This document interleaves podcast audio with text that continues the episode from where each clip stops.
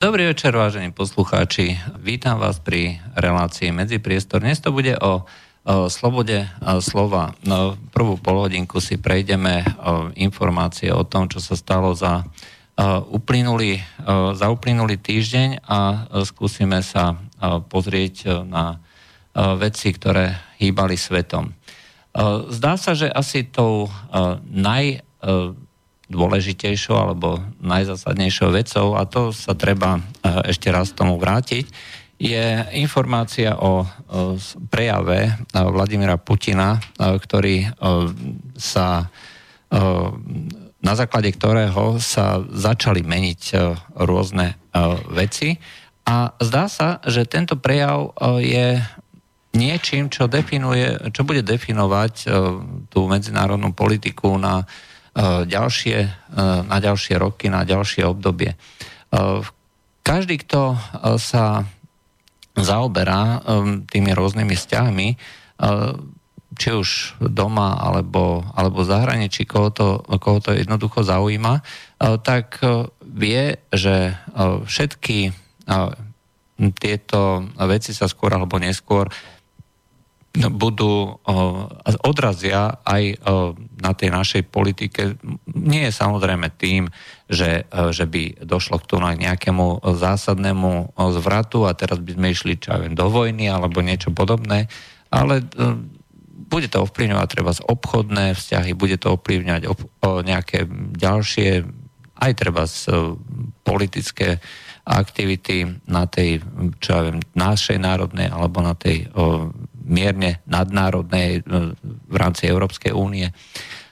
Takže toto je niečo, čo začalo svojím spôsobom definovať tú politiku inú. A to je tá iná politika, to bude politikou, ktorá bude ďaleko sebavedomejšia. Zo strany povedzme americké ambasády, respektíve amerických diplomatických kruhov, už prichádza také varovanie, ani nie varovanie, také zamyslenie, že oni sa nás už neboja. A toto je celkom zaujímavý pohľad na to, že akým spôsobom Rusko začalo vystupovať.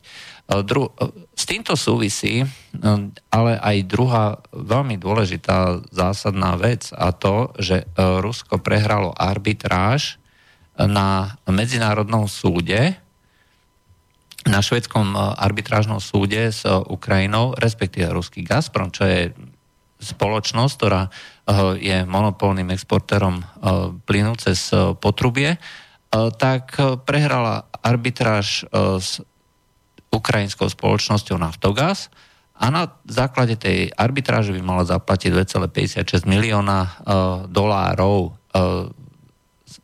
teda miliardy, pardon. By mala zaplatiť Ukrajine, respektíve Naftogazu, 2,56 miliardy dolárov. Táto správa sama o sebe je dôležitá z jedného pohľadu, a to, že sa narušili tie obchodné vzťahy, akým spôsobom sú definované tie zmluvy na základe dodávky, alebo tie zmluvy, ktoré definujú dodávku plynu a transport plynu. Totiž, o čo tu vlastne ide? Pred niekoľkými mesiacmi bolo jedno rozhodnutie arbitráže, kde sa povedalo, že Ukrajina má odoberať na základe zmluv o dodávke plynu, má odoberať povinnosť 52 miliard kubických metrov plynu, a keďže Ukrajina nepotrebovala toľko do nejakého roku 2016, odoberala stále menej a menej a potom prestala úplne odoberať, tak si podľa tejto zmluvy nárokovala firma Gazprom vyše 30 miliard dolárov, povedzme, odškodné za neodobratý plyn, pretože takto je definovaná tá zmluva. Súd povedal, že takto teda nie, s takouto zmluvou my nesúhlasíme, nemôžete niekoho prinútiť odoberať plyn, ktorý nechce. V poriadku. Gazprom s tým nejako neprotestoval, jednoducho to nechal tak. Bolo povedané, že musí odobrať len povinne nejaké 4 miliardy kubických metrov plynu, čo je smiešná čiastka oproti 52 miliardám, že? A s tým vlastne skončila tá prvá časť. Druhá časť sa týkala transportu. A v rámci transportu sa ale povedalo, že Gazprom je povinný prepravovať dohodnuté množstvo cez Ukrajinu do západnej Európy. To množstvo je 110 miliárd kubických metrov. To je množstvo, ktoré je proste zbytočné pre Gazprom, pretože má k dispozícii iné potrubia, iné spôsoby a nepotrebuje takéto veľké množstvo prepravovať. Zvlášť, keď bude dohotovený v roku 2019 Nord Stream 2, druhý plynovod. Ale tu ten istý súd povedal, že zásada, ktorú uplatnil, že nie je morálne prípustné od niekoho žiadať, aby odoberal dohodnuté množstvo. Na druhej strane pre Gazprom sa povedalo, že no, ale ty si bol dohodnutý na 110 miliardách, tak to musíš prepravovať. A vzhľadom na to, že takáto zmluva je pre Gazprom evidentne nevýhodná, je jednoducho, až by sa dalo povedať, stratová. Gazprom prestal dodávať plyn na Ukrajinu. A toto je niečo, čo súvisí aj s tým prejavom Vladimíra Putina, ktorý bol na začiatku spomínaný. Rusko sa totiž evidentne rozhodlo, nielen z toho komerčného hľadiska, ale aj z toho politického, pritlačiť ďaleko tvrdšie. Európska únia a ani zrejme ďalšie povedzme krajiny ako Ukrajina, ktoré nie sú súčasťou Európskej únie, si možno neuvedomujú, ale Rusko je dnes v pozícii, keď prestáva stále menej potrebovať tieto jednotlivé krajiny a jednotlivé ekonomické priestory. Už nie je natoľko závislá na týchto ekonomických priestoroch, ako to bolo ešte pred možno 10-15 rokmi. Svojho času pred niekoľkými dňami sme spomínali, že dochádza k prehodnocovaniu úlohy Ruska vo vzťahu k Číne, zo strany Číny, aj čo sa týka plynovodu z východnej Sibíry. Čiže v tomto okamihu začína Čína uvažovať o tom, že by sa dohodla s Rusmi, že plyn by mohol ísť, ten istý plyn, ktorý dneska ide do Európy, by mohol ísť aspoň v určitom objeme alebo v určitej miere aj do tej časti, ktorá je na západe Číny. Táto časť je momentálne plne povedzme, alebo zásobovaná plynovodom zo Strednej Ázie, ktorý je ale nespoľahlivý. A preto Čína uvažuje, že by sa dohodla s Rusmi a tí by začali transportovať plyn, ktorý je dneska transportovaný do Európy, alebo aspoň časť toho plynu, do východnej Európy. Budúci rok bude postavená sila Sibíry. Obrovský plynovod, ktorý má kapacitu 60 miliárd kubických metrov. Zatiaľ len je dohodnutých nejakých 38 miliárd. Čína už povedala, že bude chcieť viacej. Čiže finančne už nebude natoľko závislá. Rozbiehajú sa ďalšie projekty, ako sú projekty skvapalňovania zemného plynu a export týchto jednotlivých plynových komodít do celého sveta. V týchto dňoch bol dopravený veľký tanker do Spojených štátov, celkom zaujímavé, Spojené štáty ako veľký exportér plynu nemali na jednom mieste, vzhľadom na to, že tá plynovodná sústava nestíhala, tak proste nemali na východnom pobreží dostatok plynu, museli to kúpiť od Rusov. Už druhý tanker.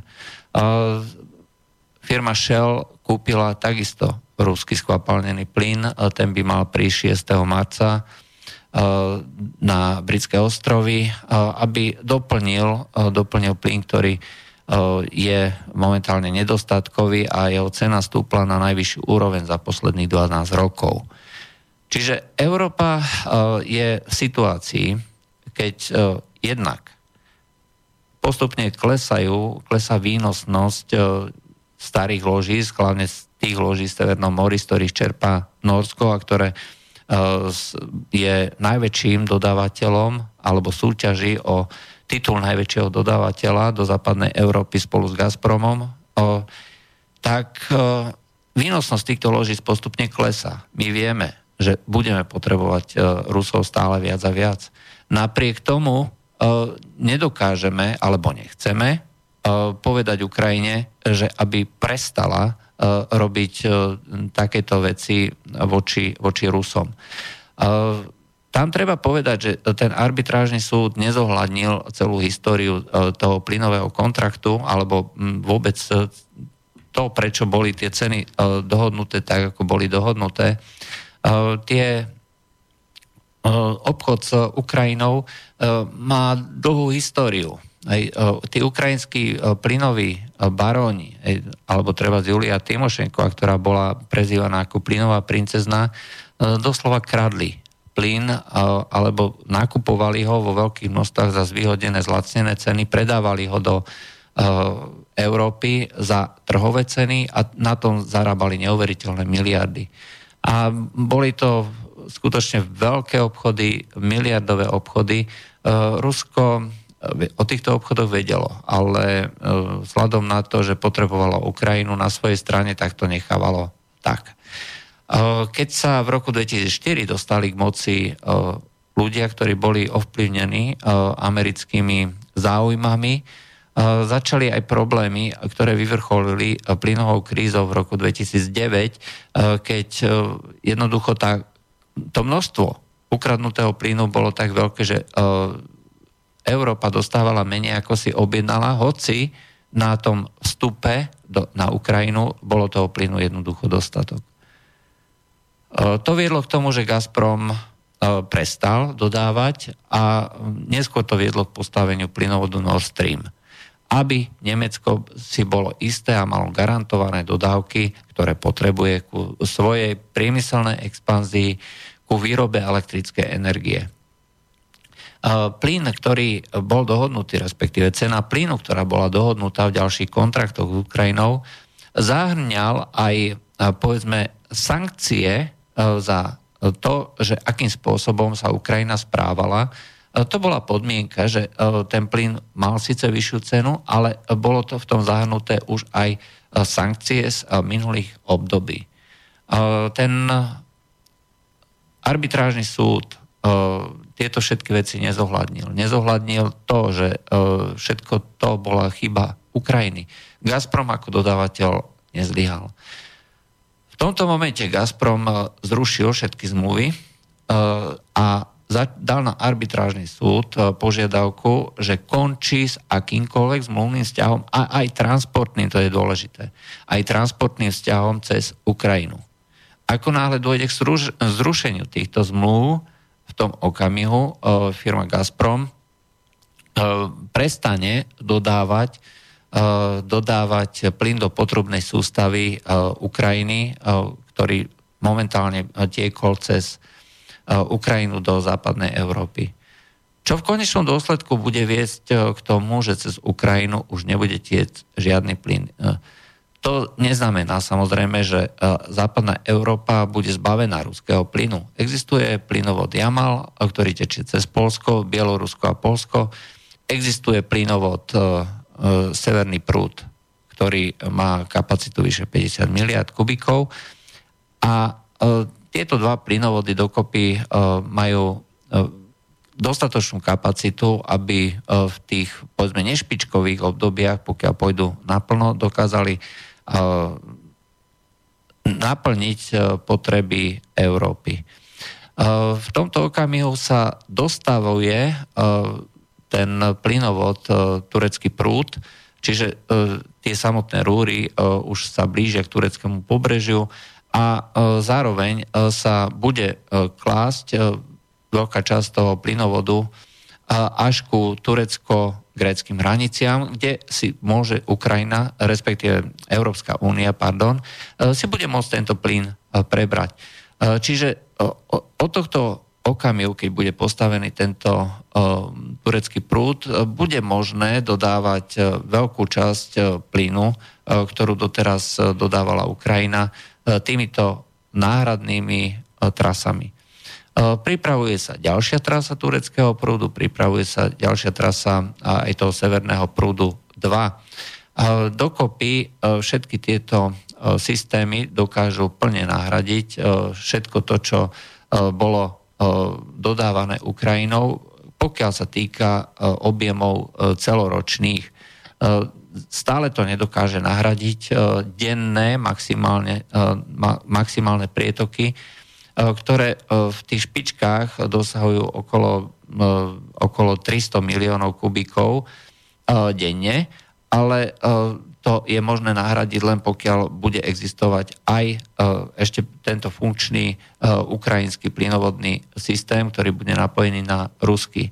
To treba tiež otvorene povedať, alebo samozrejme by fungovali veľké množstva, povedzme, zásobníkov, z ktorých by Gazprom mohol čerpať tento plyn a dodávať do toho potrubného systému v tých špičkových obdobiach. Toto všetko sú ale dlhodobé plány. V tomto momente je podľa výroku ministra priemyslu, teda ministra energetiky Alexandra Novaka na ruskej strane, všetko bezpečné, všetko v poriadku. Doslova sa vyjadrilo, že pokiaľ nie sú zrušené zmluvy, tak západnej Európy nehrozí žiadne prerušenie dodávky. Čo ale hrozí, je, že Ukrajina nebude schopná transportovať plyn, pretože Rusko prestalo dodávať tzv. Technický plyn, to znamená plyn potrebný na tlakovanie plynovodnej sústavy a zároveň na pohon tých rôznych kompresorov, a tento technický plyn je súčasťou, povedzme, toho nadrámca dodávaného plynu. Čiže na tom vstupe je objednaných, dajme tomu, 100 miliónov kubíkov denne, tak sa pustí tam 110 alebo koľko kubíkov naviac, aby bolo možné tento plyn ďalej posúvať, prevádzkovať a poháňať jednotlivé kompresory v tej plynovodnej sústave. Ukrajina bola prinútená kúpiť urgentne plyn na poľskom trhu, respektíve od poľskej plynárenskej firmy, za cenu, ktorá podľa zdrojov z ukrajinskej strany bola okolo $1,000 za 1000 kubických metrov, čo je skutočne cena minimálne 4-krát vyššia, ako je cena na trhu a cena, za ktorú by to dostala od Gazpromu, konkrétne 60 miliónov kubických metrov. Toto ale znamená, že pokiaľ sa naďalej bude Gazprom správať takýmto spôsobom, tak Ukrajina bude musieť dokupovať tento technický plyn a plyn na tlakovanie tejto plynovodnej sústavy a reverzom sa bude musieť snažiť o dodávku plynu z týchto krajín, ako je Poľsko alebo Slovensko. Samozrejme, tento plyn, ktorý ide z Poľska alebo zo Slovenska, je takisto len ruský plyn. To nie je žiaden iný plyn a je to doslova škrabanie sa cez labu. Všetci vedia, že Ukrajina je nespoľahlivý partner, ktorý nemôže splniť tieto svoje záväzky, pretože vydiera Rusko a snaží sa využiť plyn ako zbraň voči Rusku. A z hľadiska expertov alebo ľudí, ktorí sa vyznajú do tých vzťahov v plynárenských firmách a v tých plynárenských biznisoch, je to jednoducho neakceptovateľné takéto správanie. Dôležité ale je, že Ukrajina je od toho roku 2014 pod plnou kontrolou Spojených štátov a je jedno, že či hovoríme o bezpečnostných službách, či hovoríme o vláde. Svojho času sa sťažoval viceprezident John Biden, že je v kontakte s prezidentom Porošenko viac ako so svojou manželkou, čiže skoro na dennej báze telefonovali či už s premiérom s premiérom vlády alebo či už s prezidentom. A tieto všetky záujmy boli prezentované práve cez takéto opatrenia. Dôležité tiež je, že Spojené štáty sa rozhodli začať dodávať zbrane a zbraňové systémy Ukrajine. Od 1. marca sa stal súčasťou zbrojárskej firmy na Ukrajine reprezentant organizácie DARPA, ktorá má na starosti výskum a vývoj pokročilých zbraní v Amerike, sa stal členom správnej rady. Ukrajina začala dostávať zo Spojených štátov protitankové rakety s infračerveným navádzaním a zdá sa, že takýmto spôsobom sa bude hrať na tomto trhu. Nie je to nič príjemné, nie je to nič pozitívne. Pre nás ako Európu z toho vyzerá, že to budú len a len nepríjemnosti. Európa by v tomto okamihu mala s najväčšou pravdepodobnosťou doslova pritvrdiť vo vzťahu nielen k Ukrajine ako takej, ale aj k Spojeným štátom a jej, povedzme, predstavám o tom, akým spôsobom táto Ukrajina má byť riadená, akým spôsobom sa má vyvíjať vzťah Ukrajiny ako toho hraničného teritoria, respektíve toho medziteritoria medzi Ruskom a medzi Európskou úniou. Ako bolo povedané, my ten ruský plyn, ale nielen ruský plyn, ale aj ruské suroviny budeme potrebovať stále viac. Naopak, Rusko nás bude potrebovať stále menej. Je len na nás, akým spôsobom chceme ďalej existovať a akým spôsobom bude sa vyvíjať vlastne celá táto situácia medzi Európou, Európskou úniou a Ukrajinou alebo ďalšími krajinami a Spojenými štátmi. Predčasom boli prezentované plány o tom, že by sa sprivatizovala tento plynovodný ukrajinský systém a prebral by ho do správy alebo do toho manažerského riadenia nejaký investor. Zhodou okolností by súčasťou tohto systému mal byť aj zainteresovaný aj slovenská firma Eostream. Či to bude reálne, alebo to nebude reálne, to v tomto okamihu ešte nevieme. Všetko bude závisieť od toho, akým spôsobom zareaguje Ukrajina, akým spôsobom zareaguje Európska únia. Rusko sa rozhodlo, že cez Ukrajinu za týchto podmienok už žiaden plyn nepotečie. A je úplne jedno, aké silné výroky budeme počúvať zo strany ukrajinskej vlády, kde prezident Porošenko sa vyhráža, že my všetko vyfakturujeme Rusom do poslednej kopejky. No, vyhrážať sa môžu. To samozrejme je ich záležitosť, ich problém, ale či to bude mať nejaký efekt, to rozhodne nezávisí od nich. Tí hráči, ktorí v skutočnosti rozhodujú, sedia buď v Bruseli, alebo sedia buď v Bielom dome a od nich bude závisieť, ako sa bude tento spor vyvíjať. Ukrajina si spôsobom, akým komunikuje s Ruskom, odrezáva doslova zlatú sliepku, pretože ten transportný systém prináša do Ukrajiny miliardy dolárov ročne. Skutočne je to čistý zisk Ukrajiny, ktorý aj po odrátaní všetkých nákladov prináša Ukrajine len zisk. Namiesto toho, aby sa snažili s Rusmi dohodnúť ako s dôležitým partnerom, hádžu mu pole na podnohy a snažia sa z neho doslova vyžmýkať akúkoľvek štipku, aj tú poslednú, tú kopejku.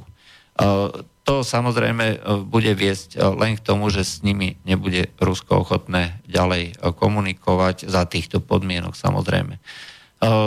bohužiaľ situácia je taká. Lopta je teraz na našej strane. Akým spôsobom, k čomu to povedie, to v tomto momente samozrejme ešte nevieme. Ale k tým ďalším informáciám sa dostaneme po pesničke a po pesničke sa budeme rozprávať o téme sloboda slova a všetko, čo s tým súvisí na tej, hlavne teda domácej politickej scéne, ale pokiaľ bude záujem, tak sa môžeme dotknúť aj iných. Takže to bolo z dnešnej rekapitulácie a dáme si pesničku.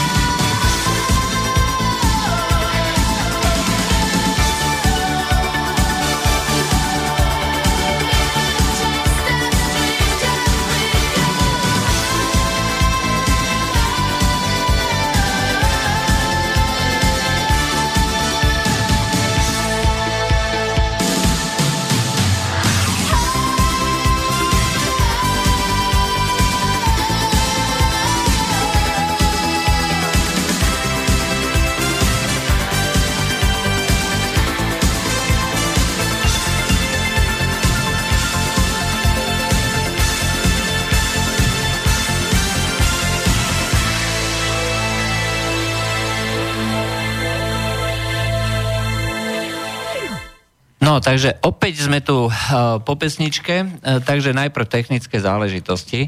Čo sa týka telefónu do štúdia, tak môžete volať na 0957 249 63, môžete písať na studio@slobodnyvysielac.sk alebo nám poslať mailík na adresu Slobodný vysielač, Slobodného vysielača na stránke slobodnyvysielač.sk.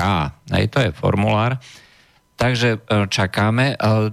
Vítam pri tejto, povedzme, dátovej časti, keď to tak nazve, známeho diskutéra zo stránok, dneska už ani z Facebooku nie, Kniežaťa Myškina, ktorého mnohí z vás poznajú určite z diskusí na rôznych portáloch našich mainstreamových médií. Z Facebooku ho vyrazili, aj pretože nikto si nemôže dovoliť vystupovať pod menom Knieža Myškin, aj keď nedať nejakú fotku občianskeho alebo niečoho podobného. Bohužiaľ, toto presne súvisí aj s tou témou, ktorú dneska budete mať k dispozícii a o ktorej sa budeme rozprávať o slobode slova. Takže budem ťa volať Knieža. Aj keď samozrejme... Môžeš aj Myškin. Aj keď samozrejme meno poznám, hej? Poznáme sa už teda hodne dlhú dobu. A bol aj tu už v štúdiu a rozprávali sme sa. Ale to už bolo hodne dávno. Takže... poďme na tú slobodu slova a dáme hosťový priestor, ako to vlastne vidí, čo je dnes sloboda slova, akým spôsobom sa vyvíja, nevyvíja, máme tu vôbec slobodu slova? Takže Knieža, môžeš. Ja by som povedal asi tak, že za socializmu, ja si ešte pamätám tie časy, na ktoré niektorí s povzdychom spomínajú, sme snívali o slobode a demokracii. A hovorili sme si, aké je to úžasné na západe, hoci samozrejme vedeli sme, že všade majú ľudia problémy a sme si hovorili, pretože človek sa naozaj reálne cítil neslobodný, pretože nevedel ani, že komu môže dôverovať. Ja si napríklad pamätám, že išiel som raz do knižnice a stretol som tam nejakého chalana a on sa ma začal pýtať, že čo si myslím o socializme. A ja som proste začal tak odpovedať, tak neurčito áno, nie.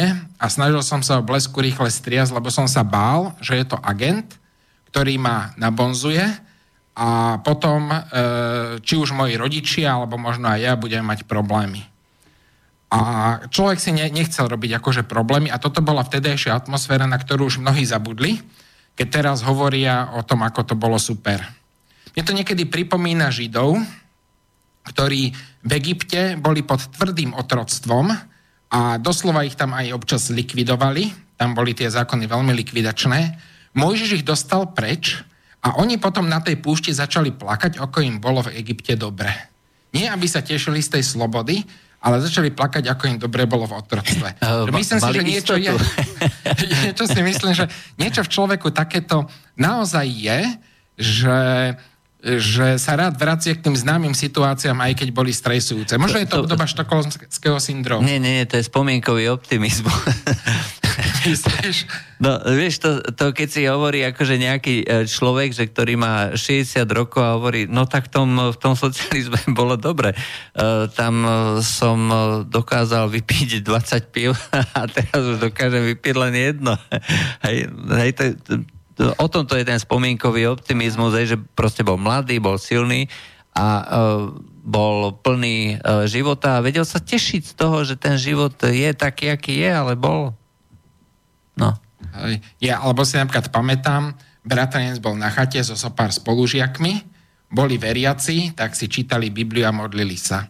No a vtrhli im tam kukláči a chceli im dať paragraf za merenie štátneho dozoru nad cirkvami.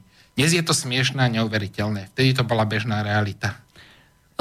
Počkaj, to znamená, že sa nemohli akože v kruhu nejakých pár priateľov, pár ľudí modliť? Hej, asi tak. Akože boli mladí, boli vysokoškoláci a proste režimu to nesedelo.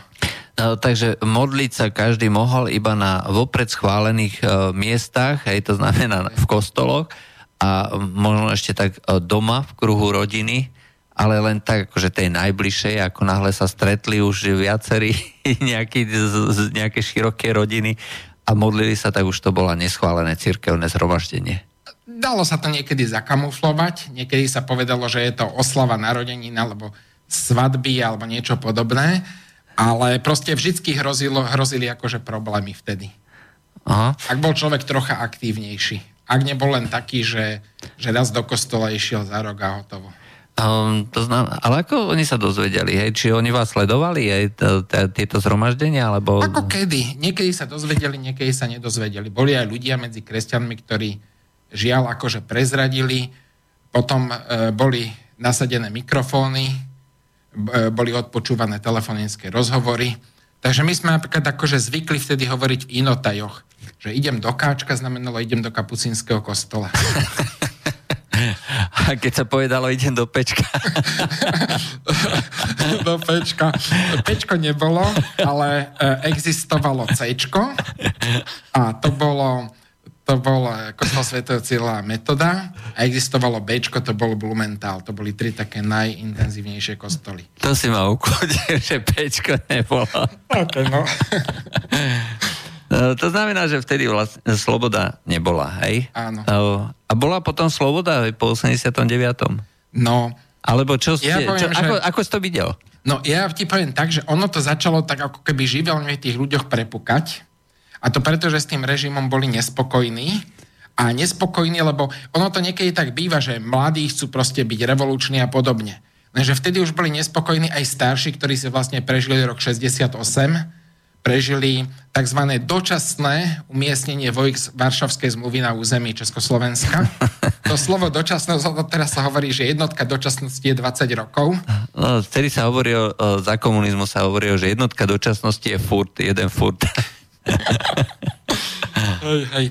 A ja si pamätám, že také prvé závany slobody boli pre nás v Púte, v Šaštíne, v Levoči, na Velehrade bola prvá taká púť, kde vlastne prišlo toľko ľudí, tam asi 100 000 ľudí a keď tam minister začal proste rečniť svoje, tak ľudia ho vypískali a on nemal šancu proste 100 000 ľudí umlčať.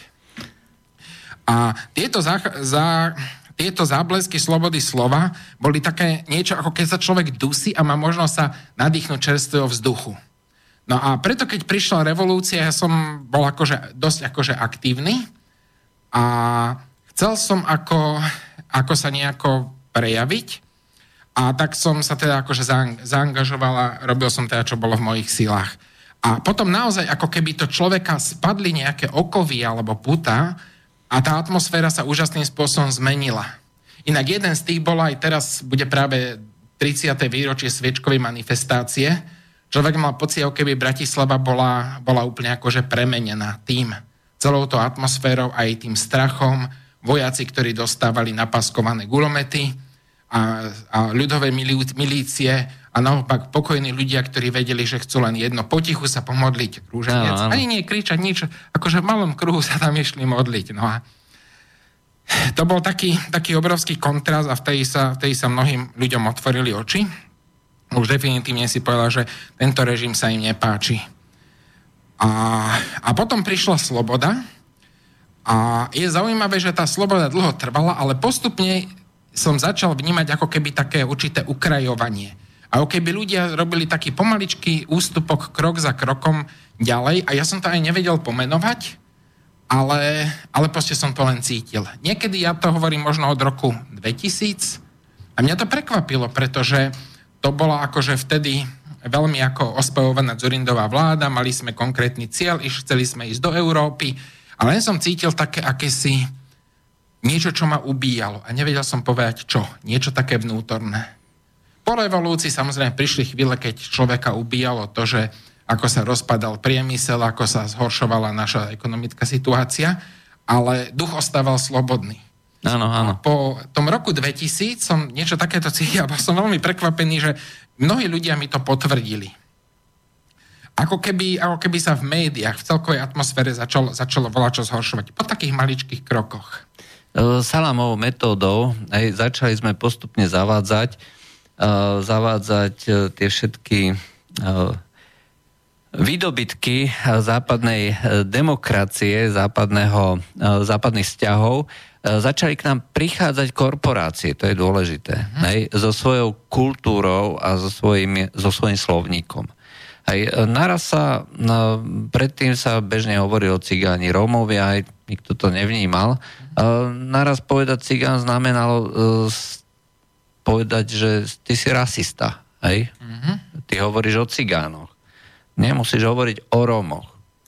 Aj povedať, ja neviem, niektoré témy už sa nesmeli prezentovať, už sa začal zavádzať ten genderový pohľad, hej, že žena je síce fajn, že máme ako rovnaké možnosti, ale nie sme rovnakí, hej, a už sa z toho začali robiť kvóty.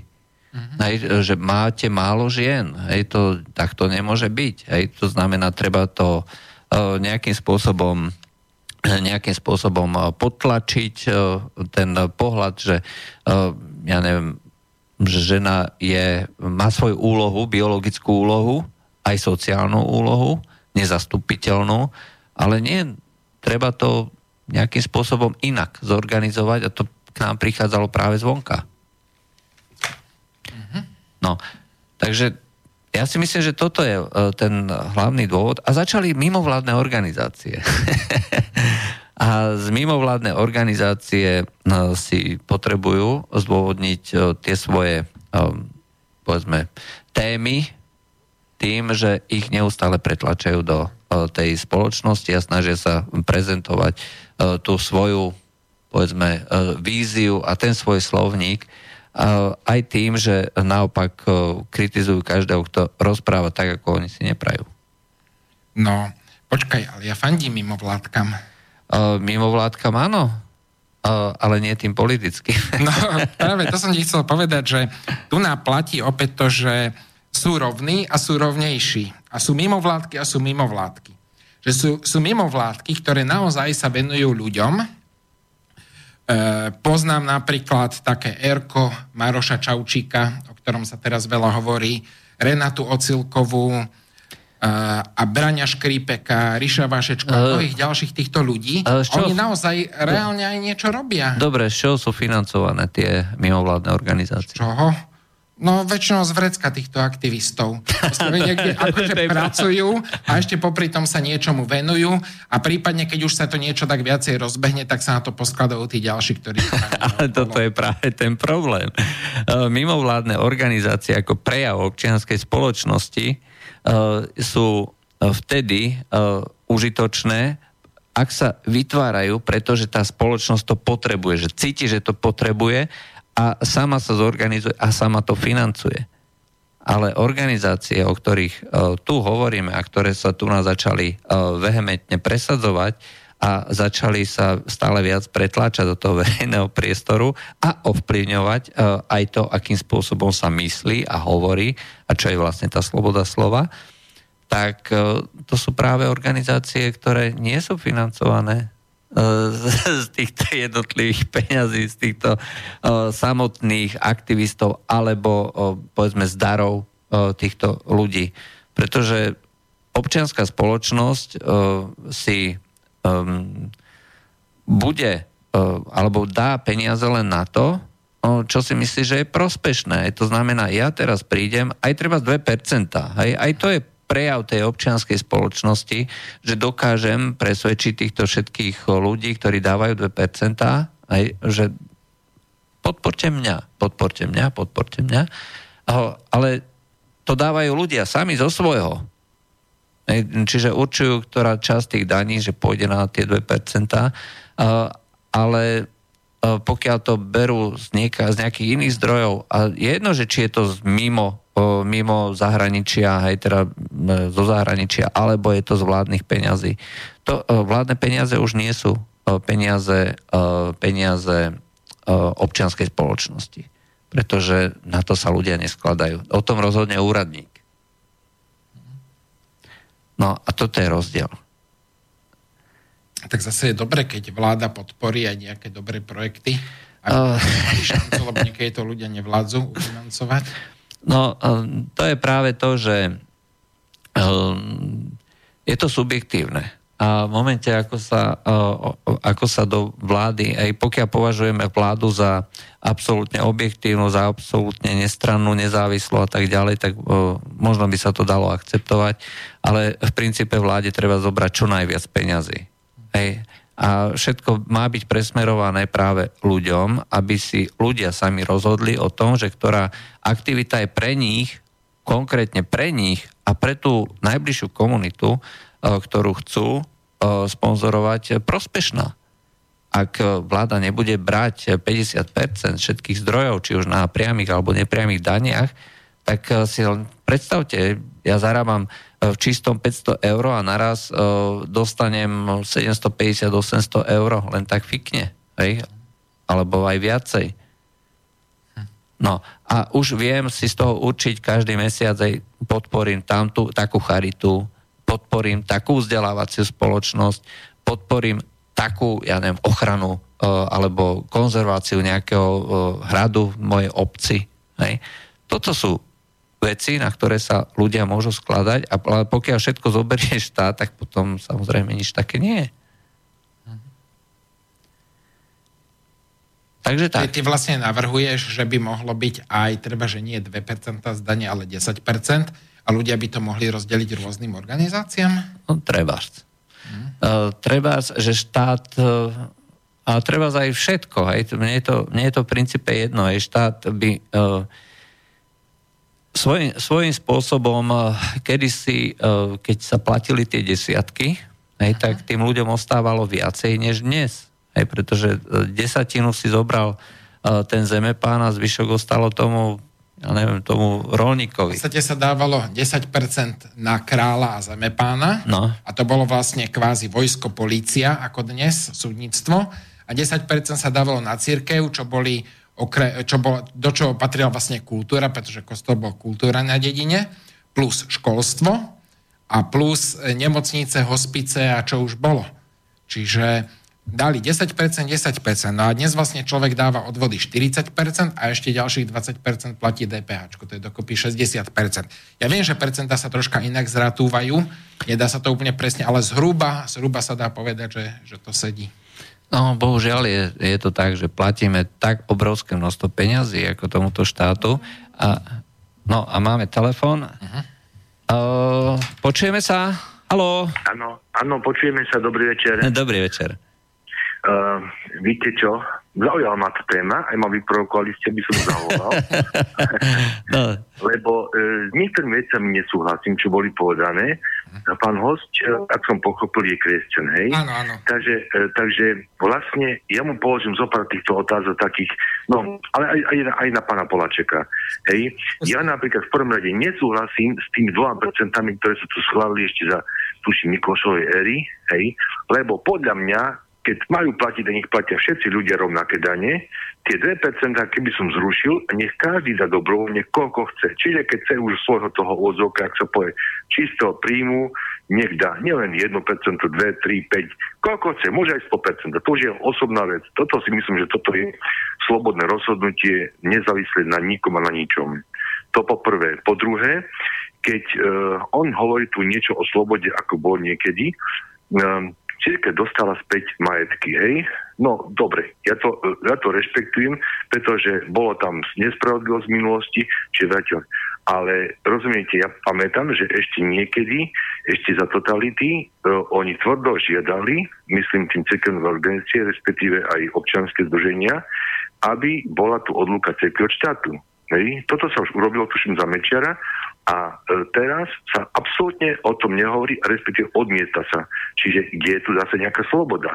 Keď chcem byť nezávislý na štáte, tak potom by som mal s všetkými dôsledkami. Po ďalšie, cirkev má dospäť majetky a pozrite sa, prakticky oslobodená od daní, hej, tu od daní myslím, nehnuteľnosti, od týchto, keď majú nejaké príjmy z, myslím, tých z pôdy alebo z prenájmu a podobne, nezdanie sa to. Myslím, že to väčšinou sú tieto mestské alebo obecné dane, čiže tam to je oslobodené.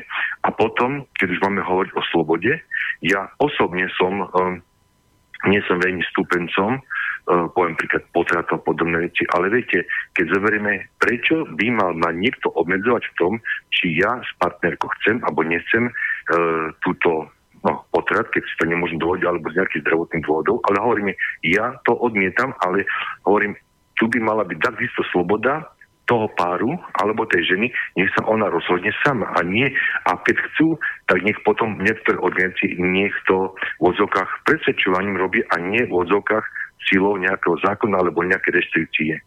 A ešte potom ma zaujala alebo jedna vec, teda, že ste tam spomínali tu one, máme cirkevné sobáše, civilné sobáše, ale keď sa ľudia zoberú cirkevne, tak potom takisto by mala cirkev a cirkevné organizácie tlačiť na štát, nech urobí taký zákon, že tento má cirkevný sobáš a chce sa rozvieť, aby sa nemohol rozvieť civilne.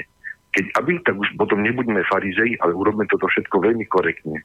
Tak len toto som chcel také ako poznámky do toho, čo ste sa rozprávali. Ďakujem pekne a budem vás počúvať ďalej. Do počutia.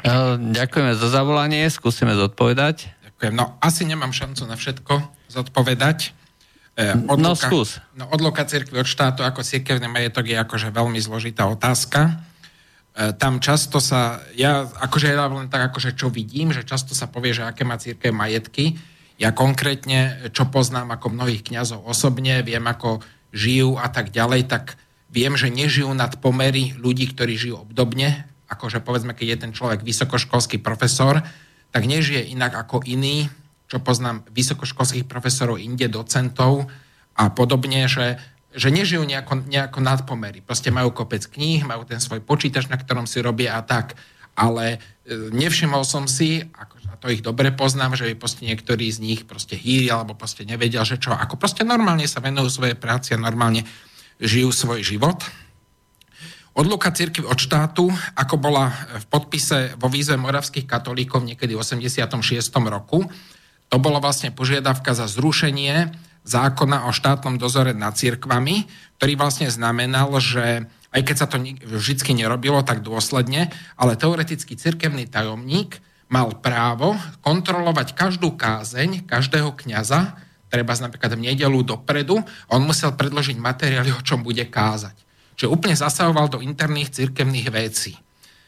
To, že teraz akože mnohé organizácie sú nejakým spôsobom závislé na štáte, alebo teda štát ich podporuje, podľa mňa to je normálna vec, podporuje aj kultúru a tak ďalej. Ale hovorím, neviem sa k tomu akože presne vyjadriť, lebo tam by to chcelo akože rôzne konkrétne prípady, ako je a prečo a tak.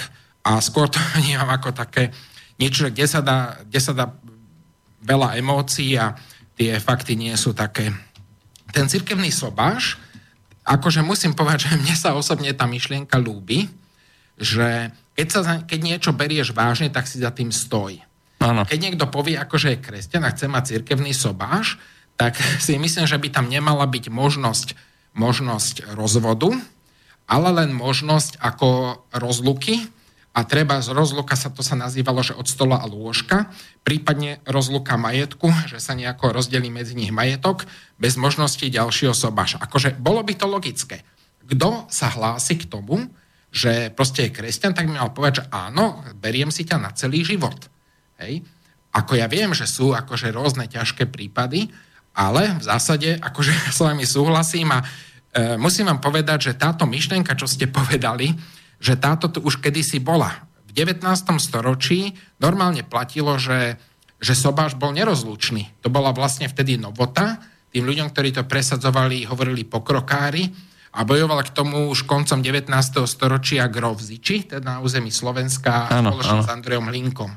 A toto si myslím, že bol možno taký prvý krok salámovej metódy, akože tento by, akože človek ešte chápe, hej, že proste niekedy sa nedá vydržať v tom manželstve s tým druhým, ale toto bol vtedy myslené ako prvý krok salamovej metódy, ktorá dospela do stavu, ktorý je dnes, kedy už fakt človek si len pozerá, že niekto sa normálne, legálne si urobil sobáš a že zosobášil sa sám so sebou. Tak to prípada už akože skoro ako vtip, ale tí ľudia to myslia vážne. Ja viem, že to zákon toto ešte nepodporuje, ale to je skoro akože že ilustrácia toho, že kam to akože že môže zájsť. No rozhodne akože sú schvaľované už tri, neviem ako to nazvať, aj manželstva trojice aj, a tak ďalej. Aj ako myslím, že sa traja rozhodnú, že v nejakom takom spoločnom zväzku, že budú žiť a podobne.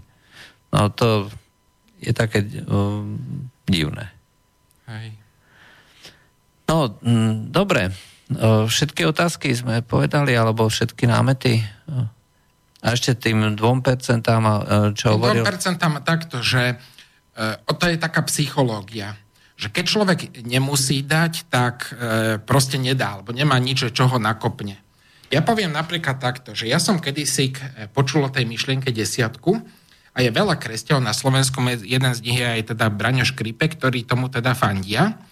A ja som sa vtedy rozhodol, že aj z toho mála, čo mám, že si budem odkladať tú desatinu a budem to používať treba akože pre blížnych. Čiže keď chcem niekomu kúpiť nejaký darček na Vianoce, na meniny, keď chcem pripraviť pre ostatných pohostenie na stredko, lebo teda sa venujem stredkám niekedy od roku 92, čiže už strašne dlho. A na rôzne takéto akože, že aktivity. Proste keď niečo treba pomôcť alebo niečo urobiť. A vtedy, keď si človek tie peniaze dopredu odčlení, tak potom sa mu to dáva ľahko. Hej, lebo už vieš, že tie peniaze má na to akože vyčlenené. Ale keď si to a už nimi neráta, aj psychologicky. Áno. A to je vlastne to, že človek takisto platí nejaké dane. Normálne, reálne to sa dá pozrieť na výplatnej páske, platíte nejaké dane. A vy z týchto peňazí, ktoré vy ste už odovzdali štátu, vy len rozhodnete, že časť z nich, že kam bude presmerované. Čiže tam nie je tam, že dáte menej alebo viacej, ale časť týchto peňazí poviete, že chcem podporiť, čo ja viem, futbalový klub Belasi, Slovan. Chcem podporiť, čo ja viem, takú a takú školu. Chcem podporiť organizáciu nejakých hospic. Chcem podporiť nejaký starobinec alebo proste čo už proste ľubovoľné, že čo je, alebo nejakú organizáciu. Takže asi tak. Ja hovorím, ja si viem predstaviť akože aj akože, že väčšiu sumu, že by človek mohol rozdeliť, lebo tým pádom peniaze, ktoré tak či onak dávam štátu, ale v jednom prípade o tom rozhoduje len štát a v druhom prípade ja môžem spolu rozhodovať. A to má tiež svoj zmysel, teda podľa mňa. No rozhodne takto. Ja chcem byť realista, hej, to znamená, že rozmýšľam o tom, že čo je možné, alebo čo sa dá spraviť v rámci existujúceho systému. Viem si predstaviť samozrejme, že štát by bol minimálny, hej, to znamená, by sa staral iba o tie, povedzme, mocenské zložky, nejakú minimálnu políciu, armádu a tak ďalej, ale nie som zastancom nejakého veľkého štátneho aktivizmu. Máme ďalší telefón. Áno, počujeme sa? Dobrý večer, to som ešte aj raz. Dobre, dobrý večer. Ešte som zabudol na jednu vec. Zoberme si zmluvu s Vatikánom. Slovensko je zvrchovaný štát, hej, má v ústave, že je svetský štát a vlastne tá zmluva s Vatikánom nás zavezuje k mnohým veciam, čiže vlastne ako keď nás robil podriadeným Vatikánu, že nemôžeme robiť to alebo ono. Čiže aj tu je vlastne rozpor s určitým ponímaním slobody. Hej? Čiže si nemôžeme dovoliť všetko, čo by sme chceli a musíme sa riadiť touto zmluvou. Takže toto ešte som chcel povedať. Ďakujem. Ďakujeme za zavolanie. No, svojím spôsobom áno, lebo každá medzinárodná zmluva podľa nejakých dohôd je nadradená tým našim dohovorom, to znamená, že pokiaľ sa dohodne treba s Vatikánom, tam je, tuším, hlavne výhrada svedomia. Áno. A neviem ešte čo, ja som si pamätal len tú výhradu svedomia. Čiže nemusieť robiť určité veci, ktoré nie sú v súlade s tým náboženstvom. A to je vlastne nadradené tej našej ústave, aj keď to takto zoberiem. A Správneho hľadiska, áno. Takže toto je to hlavné, no a tie ostatné veci, neštudoval som to, takže ja sa k tomu vyjadriť nejak neviem. Ale pokiaľ je to vec, ktorá sa týka v tomto prípade iba kresťanov, hej, čiže oni nemusia robiť niektoré veci a to svojím spôsobom diskriminuje treba v tom konkrétnom povolaní. To je niečo podobné ako dneska na západe sa začína zavádzať, hej, výhrada svedomia pre moslimov. To znamená, že moslim ide, poviem príklad úplne sprostý, hej, že ide do organizácie, kde sa manipuluje s mesom, hej, a polovička alebo 9/10 všetkých prác je manipulácia s bravčovým. A on povie, že jednoducho toto robiť nebude. A toto je vlastne diskriminácia potom ostatných. A toto je niečo, čo si myslím, že práve mnohým ľuďom vadí, že pokiaľ je takáto zmluva, tak v tomto okamihu on má právo treba zrobiť ginekologa ako doktor a môže odmietnúť zákrok, ktorý by normálny gynekolog robil, čo sa týka prerušenia tehotenstva z dôvodu výhrady svedomia. Čiže námietka človeka, ako treba z tohto poslucháča, je, že to vlastne diskriminuje povedzme všetkých ostatných treba z pacientov a zároveň je to možno svojím spôsobom diskriminačné, že ten človek, ktorý je na tej konkrétnej pozícii, teoreticky zaberá miesto niekomu inému, že kto by mohol tieto veci robiť. Hej? Lebo ten kresťan sám o sebe nepôjde na potrat. Aj pokiaľ beriem to hľadisko pacienta. Ale čo sa týka samotného doktora, hej, tak ja prídem k doktorovi, teda keď som bol žena, hej, tak chcem takýto zákrok a nedostanem to. Hej, takže som svojím spôsobom diskriminovaný, pokiaľ by tam bol iba tento doktor. Ale tak to je fiktívna teoretická situácia. Ja by som možno k tomu povedal najprv niečo zo zákulisia, že takto, ako ste to prezentovali, to vlastne prezentoval kedysi Pavol Rusko, ale situácia bola troška iná, totižto ono sa toto ešte prezentuje, ako keby Vatikán nám chcel niečo diktovať. Hej, ale to nie je pravda, lebo táto myšlienka sa vlastne zrodila, akože otec tejto myšlienky je doktor Neuwirth, ktorý už zomrel, ktorý bol z KDH, a on si všimol, pretože mal teda aj známych na západe, že na západe už vtedy začínal rôzny ten genderizmus a rôzne tie všelijaké teórie a hľadal spôsob, ako na Slovensku pred nimi akože ochrániť nejakým spôsobom ľudí. Čiže za tým bola, treba vidieť túto myšlienku ako zdroj a nie to, že proste tu išlo, že nejaké obmedzovanie, diskriminovanie jedným alebo druhým smerom. No on vlastne vymyslel to, že je výhrada svedomia, aby vlastne sa nemohlo stať, čo už teraz sú už debaty o tom niekde v Anglicku, čo som zachytil, už si nepamätám detaily, že už boli aj také reči, že kresťania povinne budú musieť sobášiť homosexuálov a niečo podobné spomínal tuším aj Clintonová vo svojej predvolebnej kampani, že ona tých kresťanov donúti, aby sobášil. No tak je otázne, že či niečomu takémuto človeka nútiť. Áno, a sú známe aj ďalšie veci, ktoré zo západu k nám prichádzajú, že pokiaľ ja som, dajme tomu, občiansky aktivista, ktorý je za to, že treba z gejovia alebo ktokoľvek iný, že má plné práva a mám obchod a dôjde ku mne, dajme tomu, nejaký kresťan, trebárs aktivista, ktorý robí stretnutia, kde presadzuje trebárs iba heterosexuálne manželstva a obslúžim ho, tak s veľkou pravdepodobnosťou sa mi nič nestane. Teda, a odmietnem ho obslúžiť, lebo to je môj ideologický nepriateľ. Naopak, zo strany opačnej to funguje tak, že pokiaľ kresťan, a teraz hovorím to, čo si spomínal, že musia sobášiť, musia obsluhovať, dajme tomu, mám hotel, som kresťan a príde nejaká dvojica, homosexuálna dvojica a ja ich odmietnem ubytovať, tak automaticky nastupuje vlastne tento mechanizmus boja proti diskriminácii a takéto čosi by práve malo byť tá výhrada svedomia, ak som dobre pochopil. A toto neexistuje na tom západe. Ja by som ešte k tomu dodal, že ono je to vždycky taká vec zdravého rozumu a takej akože praktičnosti.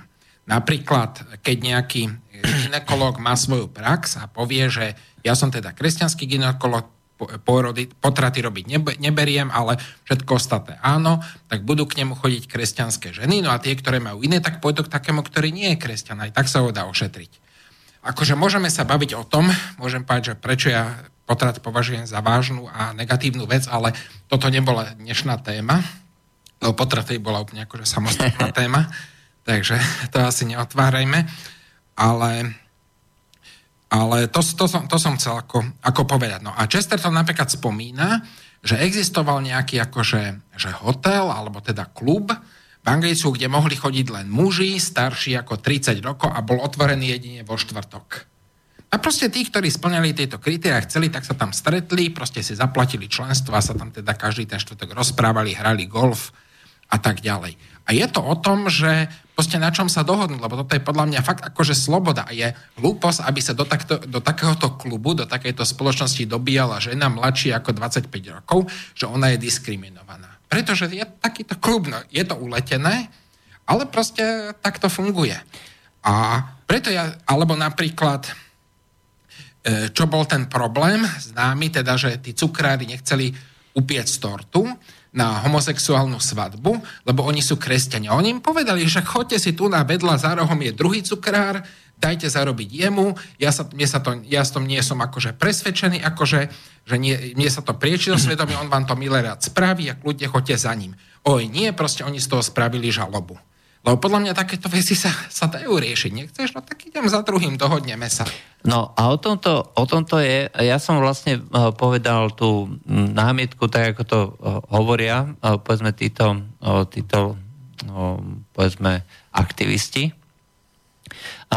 Moja mienka je, že každý by mal právo sa slobodne rozhodnúť, že čo bude robiť, akým spôsobom to bude chcieť robiť a nikto by ho tomu nemal nútiť.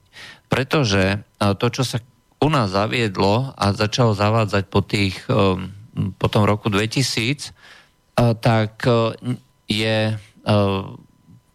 No, propaganda hovorí, že sa začínajú zavádzať slobody pre menšiny. Hej? To znamená boj za slobody menšín. Rôzneho druhu, to je jedno akého. Lenže pokiaľ je niečo, čo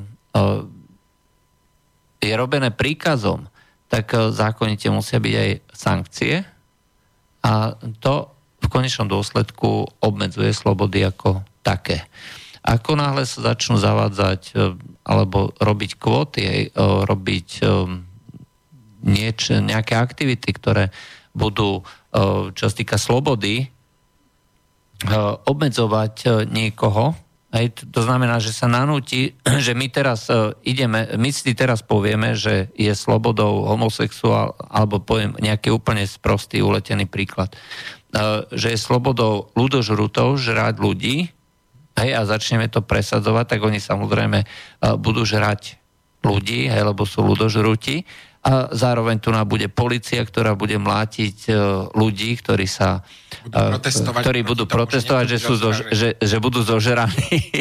Ako, berte to ako úplnú sprostosť, hej, ale toto ukazuje, že robiť násilne zavádzanie tých tzv. Slobôd v konečnom dôsledku slobody, práva a všetko ostatné znižuje. Ale k tomuto sme predsa dospeli. Hej, čiže homosexuáli predsa nemali vôbec žiaden problém aj s nejakou spoločnosťou, treba umelcov, aj bez nejakých zásadných, či už televízie a médiách a tak ďalej. Je to dneska úplne bežné, nikto sa nad tým nepozastavuje, ani v minulosti sa nad tým nikto nepozastavoval. Len proste profesionálni gejovia, profesionálne lesby si z toho urobili živobytie a začali do toho vrtať, začali do toho robiť. A už to, že do zákonov začínajú zavádzať špeciálne odseky, nie, že všetci ľudia sú si rovní, ale všetci homosexuálni, všetci takí a onakí sú si rovní. Už ich to vyčleňuje. Už to vlastne vytvára nerovnosť ako takú. A my sme vlastne začali strácať túto slobodu tým, že sme začali akože bojovať za práva menšín. Máme ďalší telefón. Haló, ste tam? Haló, počujeme sa? Áno, počujeme sa. Dobrý večer, prajem. Zaujímavé tému ste zvolili. Volám sa Branislav, som sa zabudol predstaviť. Ja by som sa chcel opýtať jednu vec, že ako to je otázka na vás obidvoch, že či sa niekedy niekto zamyslel nad tým, že či by u nás nebolo najlepšie zrušiť ministerstvo kultúry, ktoré podporuje kopušie nejakých vecí a pritom bežne Slovensko funguje tak, že či hrajú chlapci futbal na dedine alebo majú nejaký folklor, sa na to väčšinou skladajú alebo prispieje im starosta z dediny a nemajú nič z toho ministerstva kultúry. A podporujeme kopu takých vecí, čo nechceme. Na čo to vôbec vie, či chce niekto prispieť na cirkev alebo na všelijaké iné veci. Keby sa dalo referendum, garantujem, že keď niekoho peňaženky niečo, tak zrazu by už ani veriac nebol. Vidím to tu sám na vlastných očiach. Takže trebalo by sa opýtať asi takto nejako na to. Dobre, čiže iba ministerstvo kultúry, ale tak skúsime to rozšíriť potom aj na nejaké ďalšie oblasti. Dobre, ak súhlasíte? Jasné, ja som to chcel uvieť ako príklad. Viete? Jasne, hej, dobre. Tak skúsime to zodpovedať. Dobre. No, skús ty.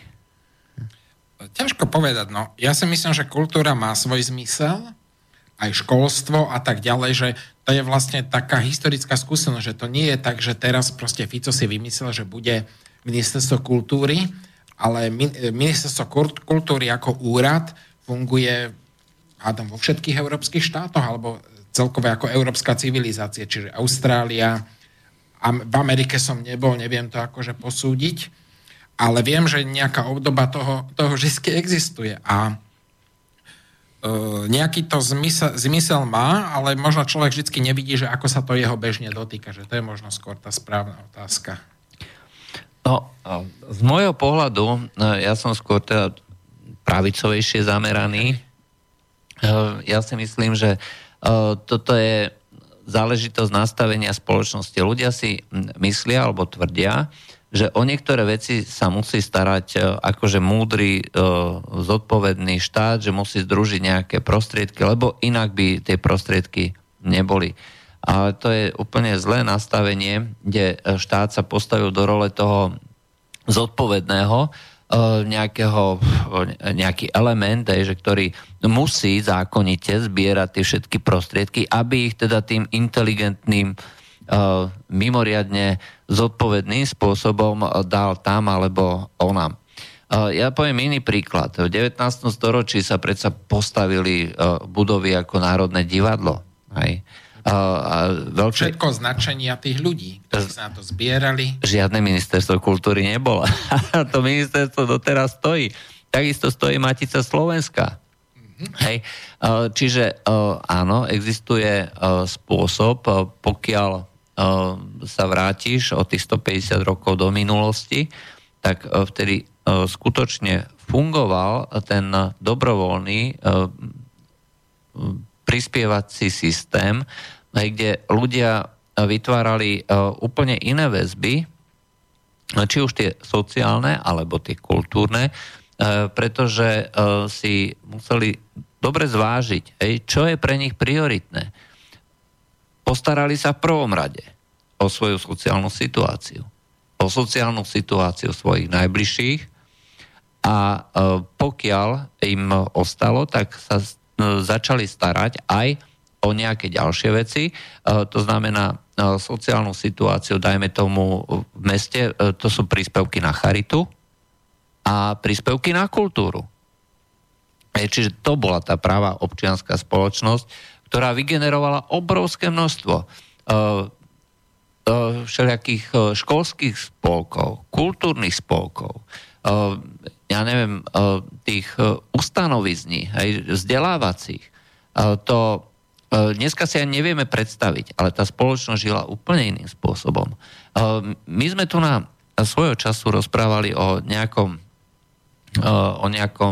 spôsobe, ako zorganizovať školstvo, tak prečo nemôže existovať príspevkové školstvo na základe dobrovoľných príspevkov? To znamená, že štát by videl, že časť daní, čo ja viem, 3% ide na školstvo, ale tak ty si chceš platiť školu sám, tak OK, tu máš ty 3%, ale tak urob si s tým, čo ty chceš.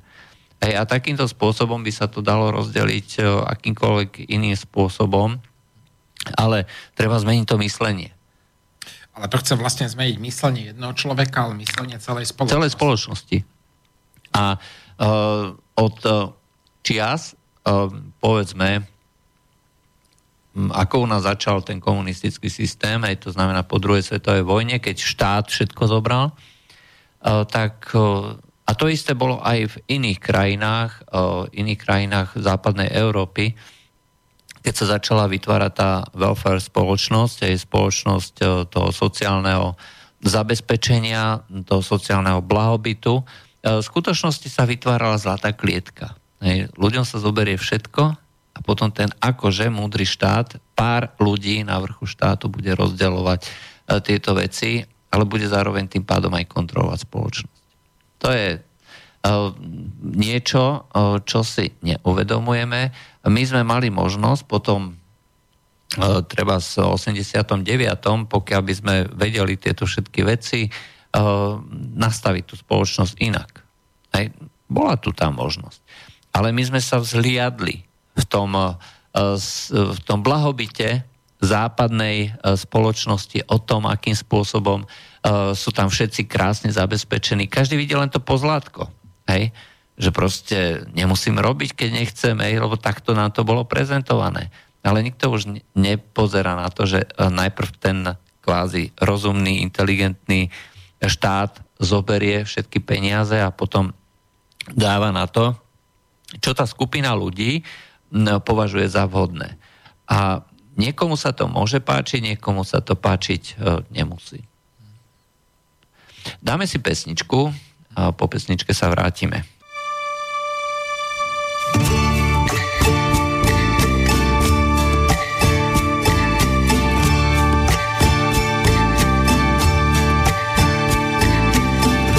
Mraky táhnou a den se sklání, jdeme sami pustou plání, nikde nikdo, jen já a ty. Soumrak na nás kreslí mapy, všichni známí jsou už doma a dlouhá noc, jak Arizona, od východu hladí záda, jako hebká kůže z hada kamí. Kde musí nad někam nádraží, kde semafor nám roztaží, jak ve skalách vynetu kamí, když jenom útěk je záchrana. To má pověst havrana, co nás jednou doletí, kam my.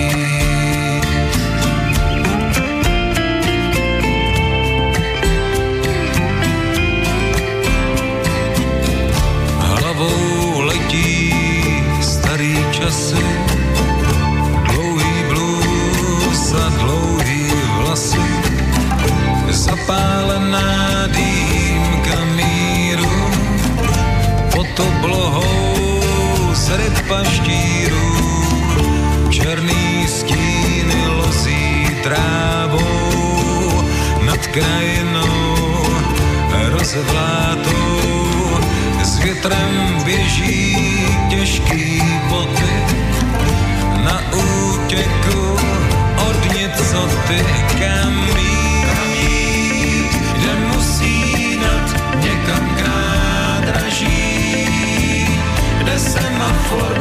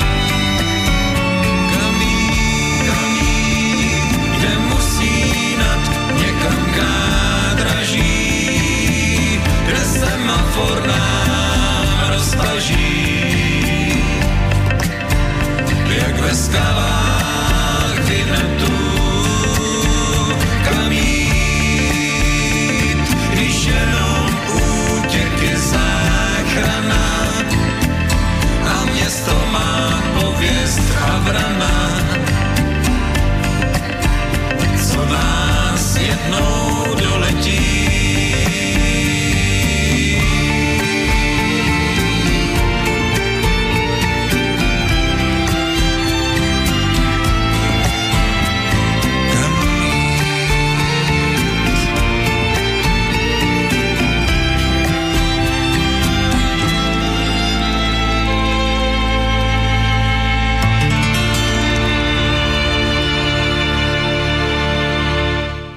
Dobre, takže sme tu opäť po prestávke. Máme tu na takú hodne zaujímavú otázku. Neviem, či si to dokážeš, či to dokáže zvládnuť. Takže, so vstupom času, s poznaním, čo nám priniesla nežná revolúcia, skúste urobiť experiment, zavolajte si 10 zástancov starého režimu a 10 zástancov nového režimu. Nechajte ich vymenovať, napísať zoznam pozitív, ktoré na tom svojom režime vnímajú a prečo si ho teda pochvaľujú. A keď ten zoznam dokončia, pomiešajte tie výroky a nechajte ich vyhodnotiť úplne inej 10-člennej skupine, tak aby jednotlivým výrokom priradili prioritu dôležitosti z pohľadu ich osobných preferencií. Čo myslíte, ktorý režim bude mať navrh? To je skôr taká filozofická otázka. Mm-hmm. A je to vlastne myšlienkový experiment, teraz to nemôžeme ako zrealizovať. Museli by sme mať vlastne 30 ľudí, presne definovaných tam tí, že zo starého režimu, 10 ľudí z toho nového režimu a plus 10 úplne náhodne vybratých, ktorí by to mali nejako vyhodnotiť. A ešte by to mali byť ľudia, ktorí si to vlastne pamätajú a z rôznych sociálnych vrstiev a tak, lebo nie každý to rovnako prežíval, ten režim. To spätne vidíme. No, to už nepíše, ako to má byť. No. Čo myslíš, ako by to skončilo? Ja tu mám paradoxne, ale ja som ten príklad chcel použiť z úplne akože iného hľadiska, ale vlastne sa mi to hodí aj na toto. Ja mám jedného kamaráta, ktorý možno pred 5 rokmi, možno pred 10 vstúpil do komunistickej strany. Dobre počuješ, komunistickej strany Slovenska. No, dobrý večer. Máme telefón. Počujeme sa? Dobrý večer. Pán Poláček, tu je ešte raz váš starý posluchač. Dobrý večer. Ale veľmi ste ma trošku zase iritovali. Poviem, mám takú otázku filozofickú, hej? Lebo vy ste dosť kritický k úlohe štátu. A ja vám teraz poviem takú, čo som sa aj teraz osobne s tým stretol cez víkend s jedným človekom a mi hovorí, pochádza z zahraničia a hovorí, že u nich sa platí kompletne celé zdravotné poistenie. Hej? A z toho sa platí celá zdravotná starostlivosť a keď pracujem, tak vlastne sa mu to stráva zo mzdy na nejaké svojho osobné konto. Potom vlastne, keď je nejaký problém zdravotný, hej, choroba, úraz a podobne, z toho sa to platí. Ale keď ho vyčerpe, musí všetko doplácať finančne. A teraz zoberme, že ochorie vážne. Viete, tie choroby dneska je fakt veľké riziko, že človek dostane nejakú tú civilizačnú chorobu, rakovina a podobne, lebo fakt, bohužiaľ sa tam veľmi veľa s tou rakovinou okolí, čo takto poznám, aj v tom vyššom veku. A teraz tá rodina to nezvládne. A teraz, viete, a v tomto mysle si myslím, že tá úloha štátu tu je, že treba v niektorých veciach pomôcť. To platí aj pre školstvo. Hej, že zoberme si, že máme príklady z histórie, že koľkí géniovia išli z chudobných pomerov a im nepomohol niekto, hej, tak vlastne oni by sa tam nedostali. Čiže buď tam bol nejaký mecenáš, ale viete, tých mecenášov ja neviem, či nestejí až tak veľa, lebo nemám taký pocit. Ja poznám filantropov typu Šereš a spol, takže to pochybujem, že to taký boli. No, takže ja si myslím, že úloha štátu tu je a myslím, že aj by mala byť v aspoň takých tých oblastiach, kde by bolo treba pomôcť, lebo ja tiež by som nerad bol, keby naša rodina nejakým spôsobom doplatila na to a viete, že tieto veci, ja viem dokonca v takom prípade, že jeden človek z Európy išiel do Ameriky a veľmi nemal poistenie, lebo ináč mi to nevychádza, ochorol tam, bol tam operovaný a prišiel o peniaz, ale respektive toľko sa stalo, že musel predať dom v Nemecku. Takže on toľko som chcel. Máte sa? Ďakujeme za zavolanie. A čo k tomu dodať? No, čo k tomu dodať? Ja si myslím, že tá poznámka o mecenášovi je dôležitá, pretože ukazuje alebo hovorí, že v spoločnosti, kde sa všetko dávalo alebo nechávalo na tú slobodnú slobodnú vôľu aj na tú slobodu, ako rozdeľovať tie peniaze, si ľudia uvedomovali zodpovednosť tých svojich rozhodnutí a bol ďaleko silnejší pocit aj takejto zodpovednosti treba nie len voči sebe samému a voči svojej najbližšej rodine, ale aj voči tomu širšiemu okoliu. Takže tie spolky, ktoré v tom období existovali, úplne bežne podporovali vzdelaných, teda talentovaných ľudí na to, aby mohli študovať, pokiaľ boli deti z chudobných rodín. A keďže to boli peniaze miestnej komunity, tak oni sa veľmi a sakramensky sa starali o to, aby ten človek, aby to dieťa tie peniaze skutočne aj využilo. Čiže to nebolo o tom, ako dneska, že dáme peniaze, treba na rodinné prídavky a viacej sa o to nestaráme. Nie, tie peniaze boli absolútne adresné. Miestny spolok sa zišiel, hej, chudobná vdova má syna, ktorý chce ísť do školy. Videlíme na toto peniaze, na to sa miestna komunita skladala a starala sa o to, aby do tej školy chodila, aby tie peniaze boli využité. Pokiaľ nie, tak bohužiaľ chudobná vdova má galgana, ktorý nechodí do školy, ako odmieta našu starostlivosť, tak čo s ním? Tak končíme. Hej, takže, ale zároveň to je fiktívna situácia, ktorá hovorí o tom, že ako keby to bolo dnes, aj to znamená, že sa ľudia nevážia tú pomoc, nevážia peniaze, pretože vždycky nejaká pomoc príde. Ale v konečnom dôsledku to aj zo strany tých ľudí, ktorým sa pomáhalo, vedeli, že musia čo si obetovať. No.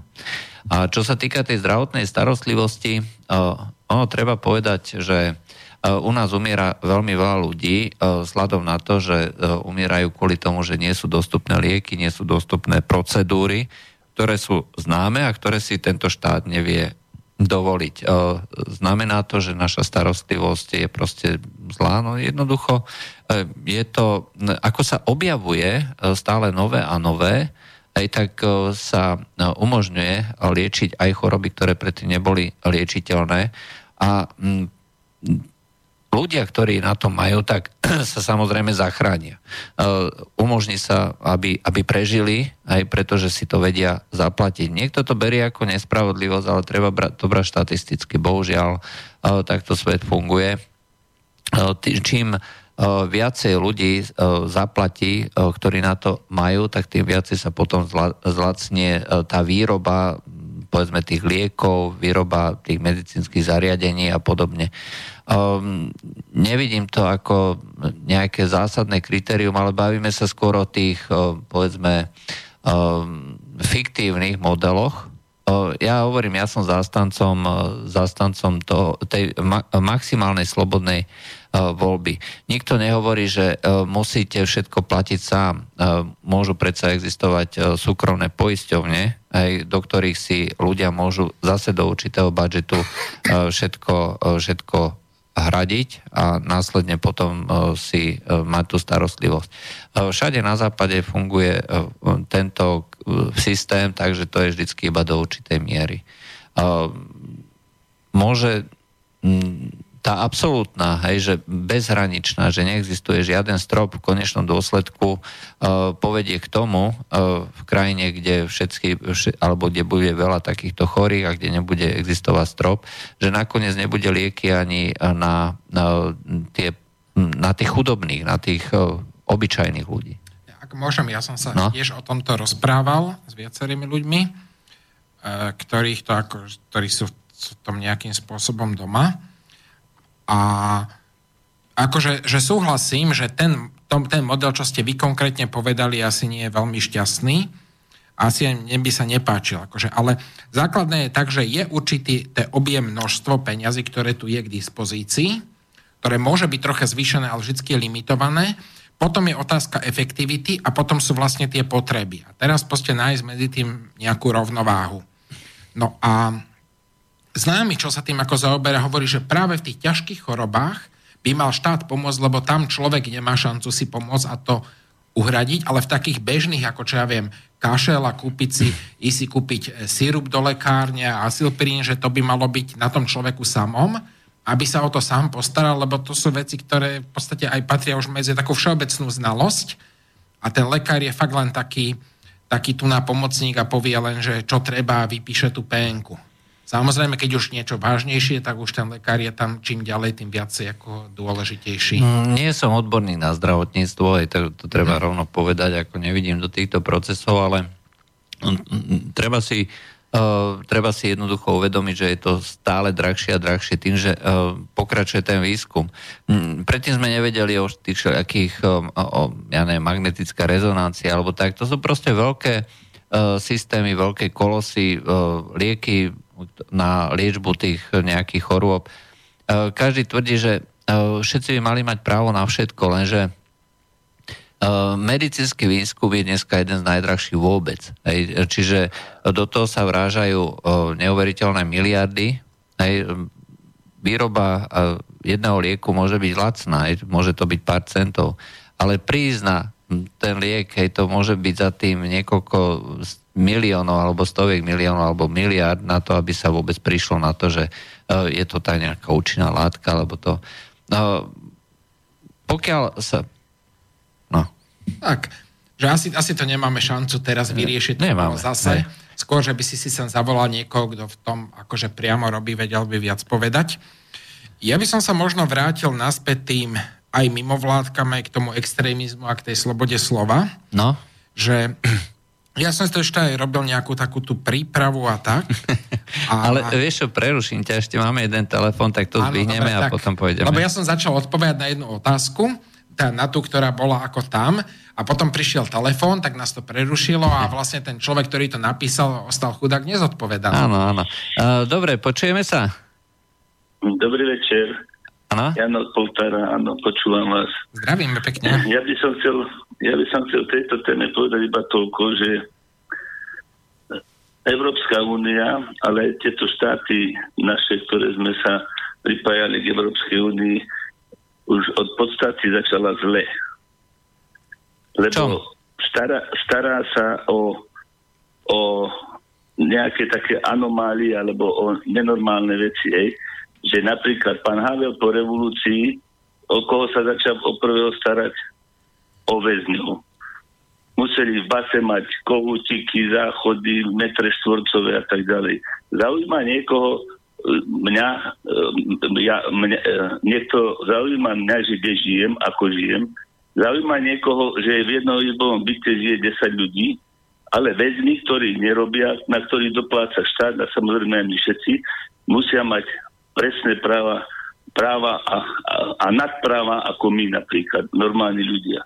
Potom, čo sa týka napríklad homosexuálov, o tých sa nenormálne začali starať. Homosexuál nemá deti, ja mám 3 deti. Ja mám aké práva? Ja mám právo ich vychovávať, dávať im peniaze, študovať a povinnosti plno okolo toho. Asociáli ďalej sú... Dobre, a vaša otázka, lebo pomalinky sa nám míňa čas. No, že to chcem povedať, že nenormálne veci dostávajú väčšie práva, lebo o občana, ktorý plní všetky zákony, povinnosti, dane platím za auto, za dom, za všetko.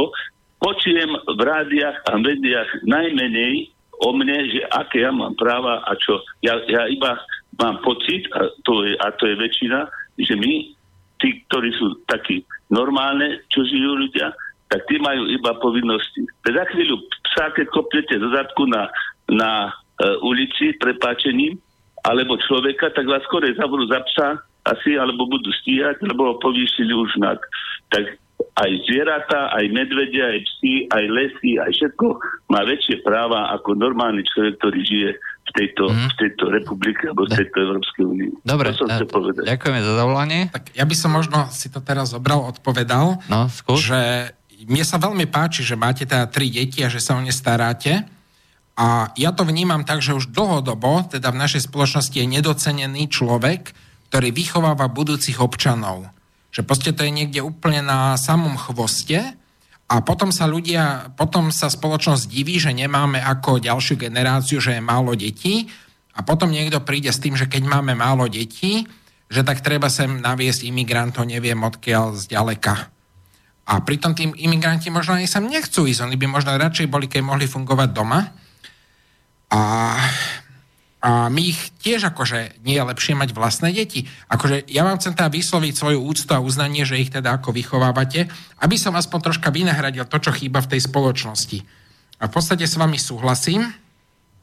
Druhú ešte poznámku, toto je asi všetko, že ano, povedal, hej. Že sa to spomínalo to ministerstvo kultúry, tak sme rozprávali ministerstva, ale ja som si potom uvedomil, že ten človek, ktorý hovoril o tom ministerstve kultúry, že možno nemal na mysle len tú kultúru, ale v podstate my sme predtým hovorili o rôznom tom genderizme a neomarxizme a tak ďalej. A je paradoxné, a to sú také akože že špecialitky, aj tejto vlády, ale aj teda viacerých predošlých, že budete sa diviť, že kto presadzuje genderizmus v súčasnej vláde, tak to nie je ministerstvo kultúry, a teda minister Maderič, ale ministerstvo zahraničných vecí. Dobre počujete, či je niekto, kto sa má starať o zahraničie, tam má konkrétnu osobu, pani Pietruchovú, ktorá práve presadzuje... Ministerstvo práce, sociálnych vecí a rodiny, Pietruchová. Ona bola predsa ministerstvo zahraničných vecí? Nie, ministerstvo práce, sociálnych vecí a rodiny. Tak sa tam teraz dostala? Nie, ona tam vždycky bola. Ale že ju tam presadil Lajčák, sa o tom hovorilo dlhodobo. Môžem to vyhľadať na internete, tak to nebudeme riešiť, ale... No, však hovoríme. Mohol som sa pomýliť, jasné. Dobre, takže to je druhé. A potom by som akože...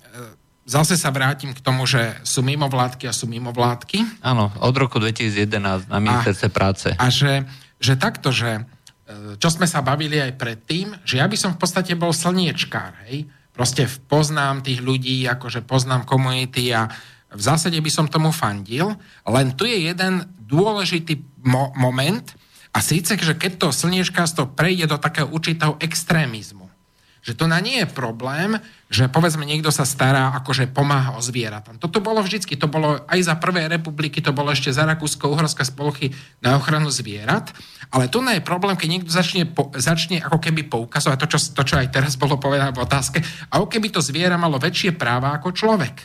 A to si myslím, že to je to nezdravé. Bola tu kampaň, teda Me Too, hej, čo je teraz v Amerike veľká, že proste, že čo si voči ženám dovolujú rôzni režiséri a tak ďalej.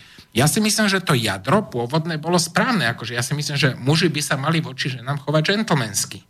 Žiaľ, ale išie to už do takých vecí, a to nie, že ja hovorím, to si môžete nájsť ešte aj v beletrii už ako bežnú vec, že keď muž v Amerike otvorí žene dvere, tak ona to berie ako osobnú urážku.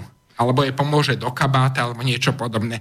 Ako hovorím, ja som z toho šokovaný, lebo ja som bol vychovaný, že voči ženám sa treba chovať slušne. No a mne to prípada také nezdravé, že celé to je, že tá myšlienka je dobrá, ale je zdeformovaná tým to bol aj zlým prístupom. Aj socializmus bol dobrá myšlienka. V podstate áno. Všetko... Cesta do pekla je vždycky dláždená dobrými úmyslami. K tomu, čo si hovoril, hej, to hnutie Me Too, hej, sťažovala sa jedna lobistka momentálne v Washingtone, ktorá bola zvyknutá, teda, že vybavovala akože tie svoje všelaké biznisy, možno aj používala tie svoje ženské vnady. No a zrazu zistila, že jej biznis je 0 bodov z jednoduchého dôvodu. Bohužiaľ, keďže platí prezumcia viny, aj keď žena povie, alebo ktokoľvek, kto sa cíti ako sexuálne ohrozený, keď povie, že som bol sexuálne ohrozený, druhá strana má dokázať, že nebol, že nedošlo k takémuto ohrozeniu, tak tým pádom sa s ňou, ako so ženou, prestali muži stretávať. A povedali, že OK, stretneme sa, ale keď bude garde. Ale obchody, ktoré sú nutné vybavovať medzi 4 očami, sa ako si v garde vybavovať nedajú. No a tým pádom vlastne ona stratila celý biznis, ktorý sa týkal vybavovania a lobizmu medzi v tom kruhu mužských kolegov. Takže bohužiaľ takto to je a vedie to potom k absurditám typu, ja neviem, muži sú príliš zamestnaní, hej, teda je ich príliš veľa v takých alebo onakých pozíciách, musíme ako za každú cenu prijať ženy A potom je to ťažká diskriminácia mužov, to je prvá vec. A druhá vec, na niektoré pozície jednoducho je menej žien. Hej? A to vedie potom k tomu, že aby najali ženy, musia im dávať buď vyššie platy, alebo jednoducho ich pri výbere diskriminujú teda mužov. A konkrétne to bol ten prípad Google, hej, kde sa povedalo, že muži majú, povedzme, iné videnie, iný spôsob rozmýšľania. Geneticky je to, nemá nič spoločné s nejakou výchovou, kultúrou alebo nebodaj nejakými predsudkami. Proste máme gény, ktoré hovoria, že muž rozmýšľa tak, žena rozmýšľa tak. Štatisticky, pokiaľ budeme brať len slepé testy, to znamená, že 10 testov, 10 ľudí, nikto nevie, kto robí tie testy, každý bude mať kapucu na hlave, všetci budú mať nejaké overaly, aby nebolo vidno, či muž alebo žena. Hej, tak garantujem, že pokiaľ si Google by si takto vyberal ľudí, tak 70% budú chlapi. Ale nie, toto je genderovo nesprávne a preto vlastne musíme diskriminovať chlapov a naberať ženy. No ale je to ešte taký paradox. Inak pripomeniem aj príklad, čo si mi práve ty hovoril, že v Nemecku bola tá kampaň Me Too a sa sťažovali, ako mužovia obťažujú ženy.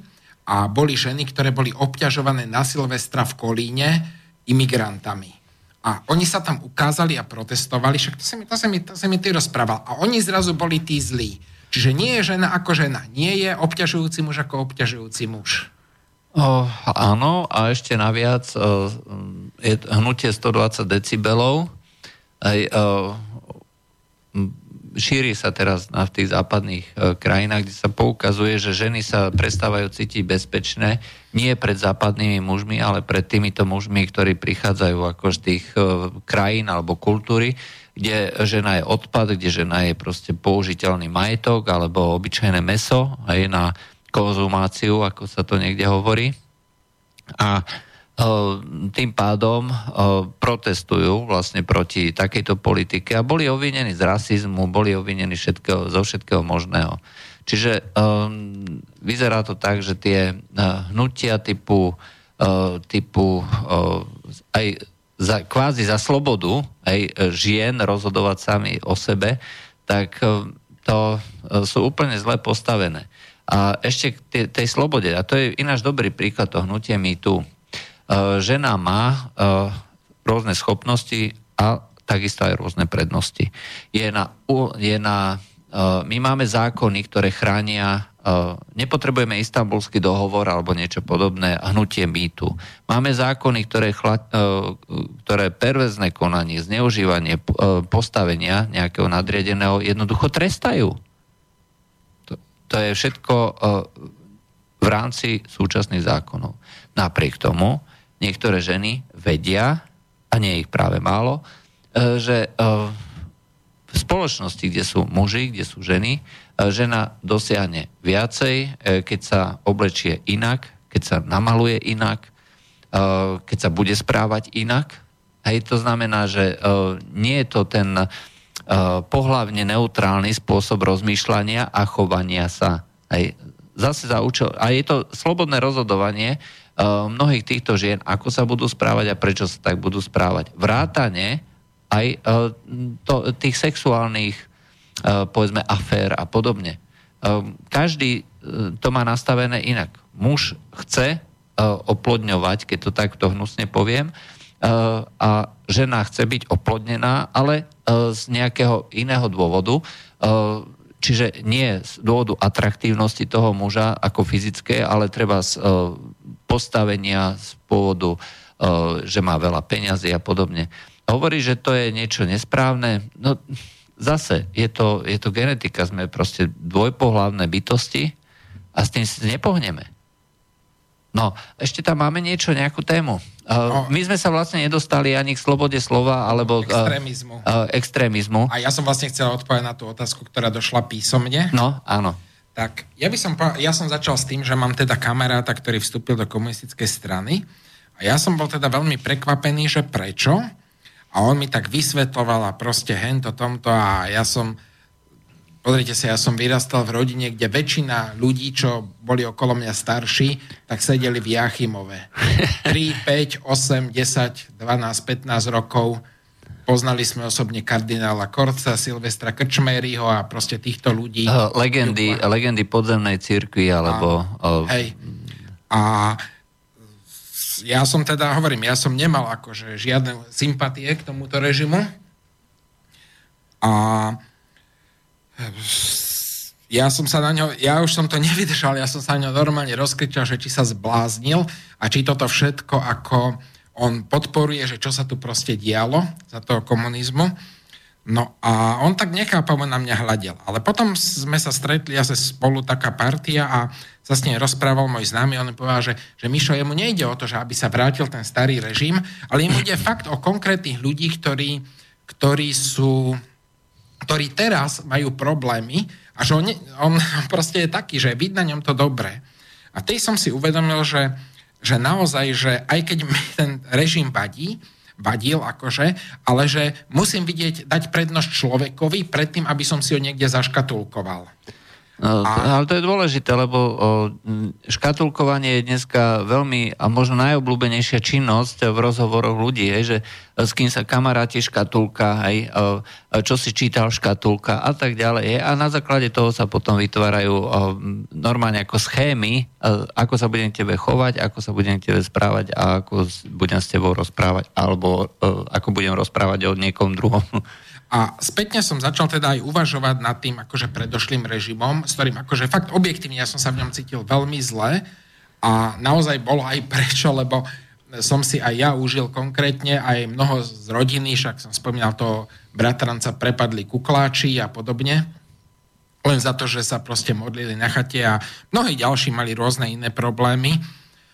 To by sa tu dalo dlho rozprávať, spomínať a tí starší by ešte viac vedeli, ale napriek tomu som si povedal, že budem sa snažiť aj, že čo teda akože dobre robili a myslím si, že niektorí ľudia sa naozaj aj úprimne akože aj v tom komunistickom režime snažili robiť niečo dobré a že to treba akože vidieť. Ale takisto, že častokrát to bolo aj s tým, že to bol režim, ktorý bol v podstate vojenský a chcel si vychovať dobrých vojakov. Čiže preto sa treba staral o to, aby deti boli na školách zdravé, aby boli vychované, aby boli praktické, preto sme chodili na branné cvičenia, učili sme sa aj rôznu teóriu a podobne, že bolo za tým aj to, ale bolo za tým aj občas úprimný záujem tých ľudí, ktorí videli, že majú niečo možno spraviť pre druhých, tak naozaj akože spravili.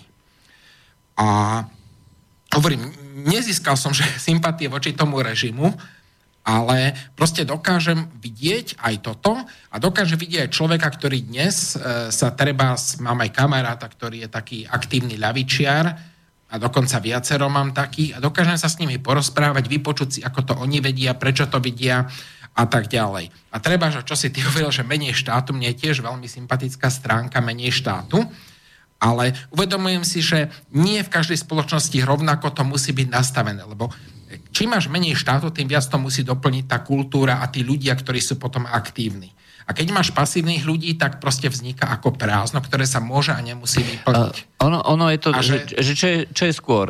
Či sliepka, alebo vajce, hej?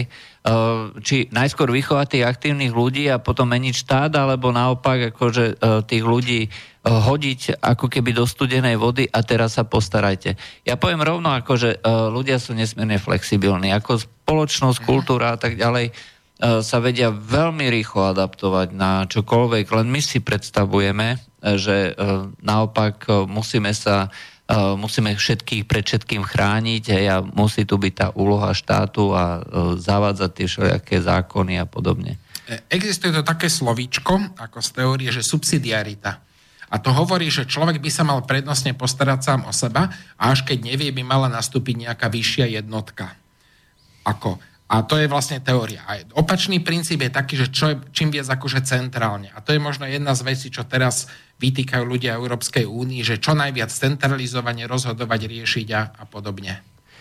No, ale tak to je prirodzené. S jedlom rastie chuť. Hej. To znamená, že keď je niekto, keď sa nekladú tie limity toho, že kto bude čo robiť a akým spôsobom bude rozhodovať o tých peniazoch.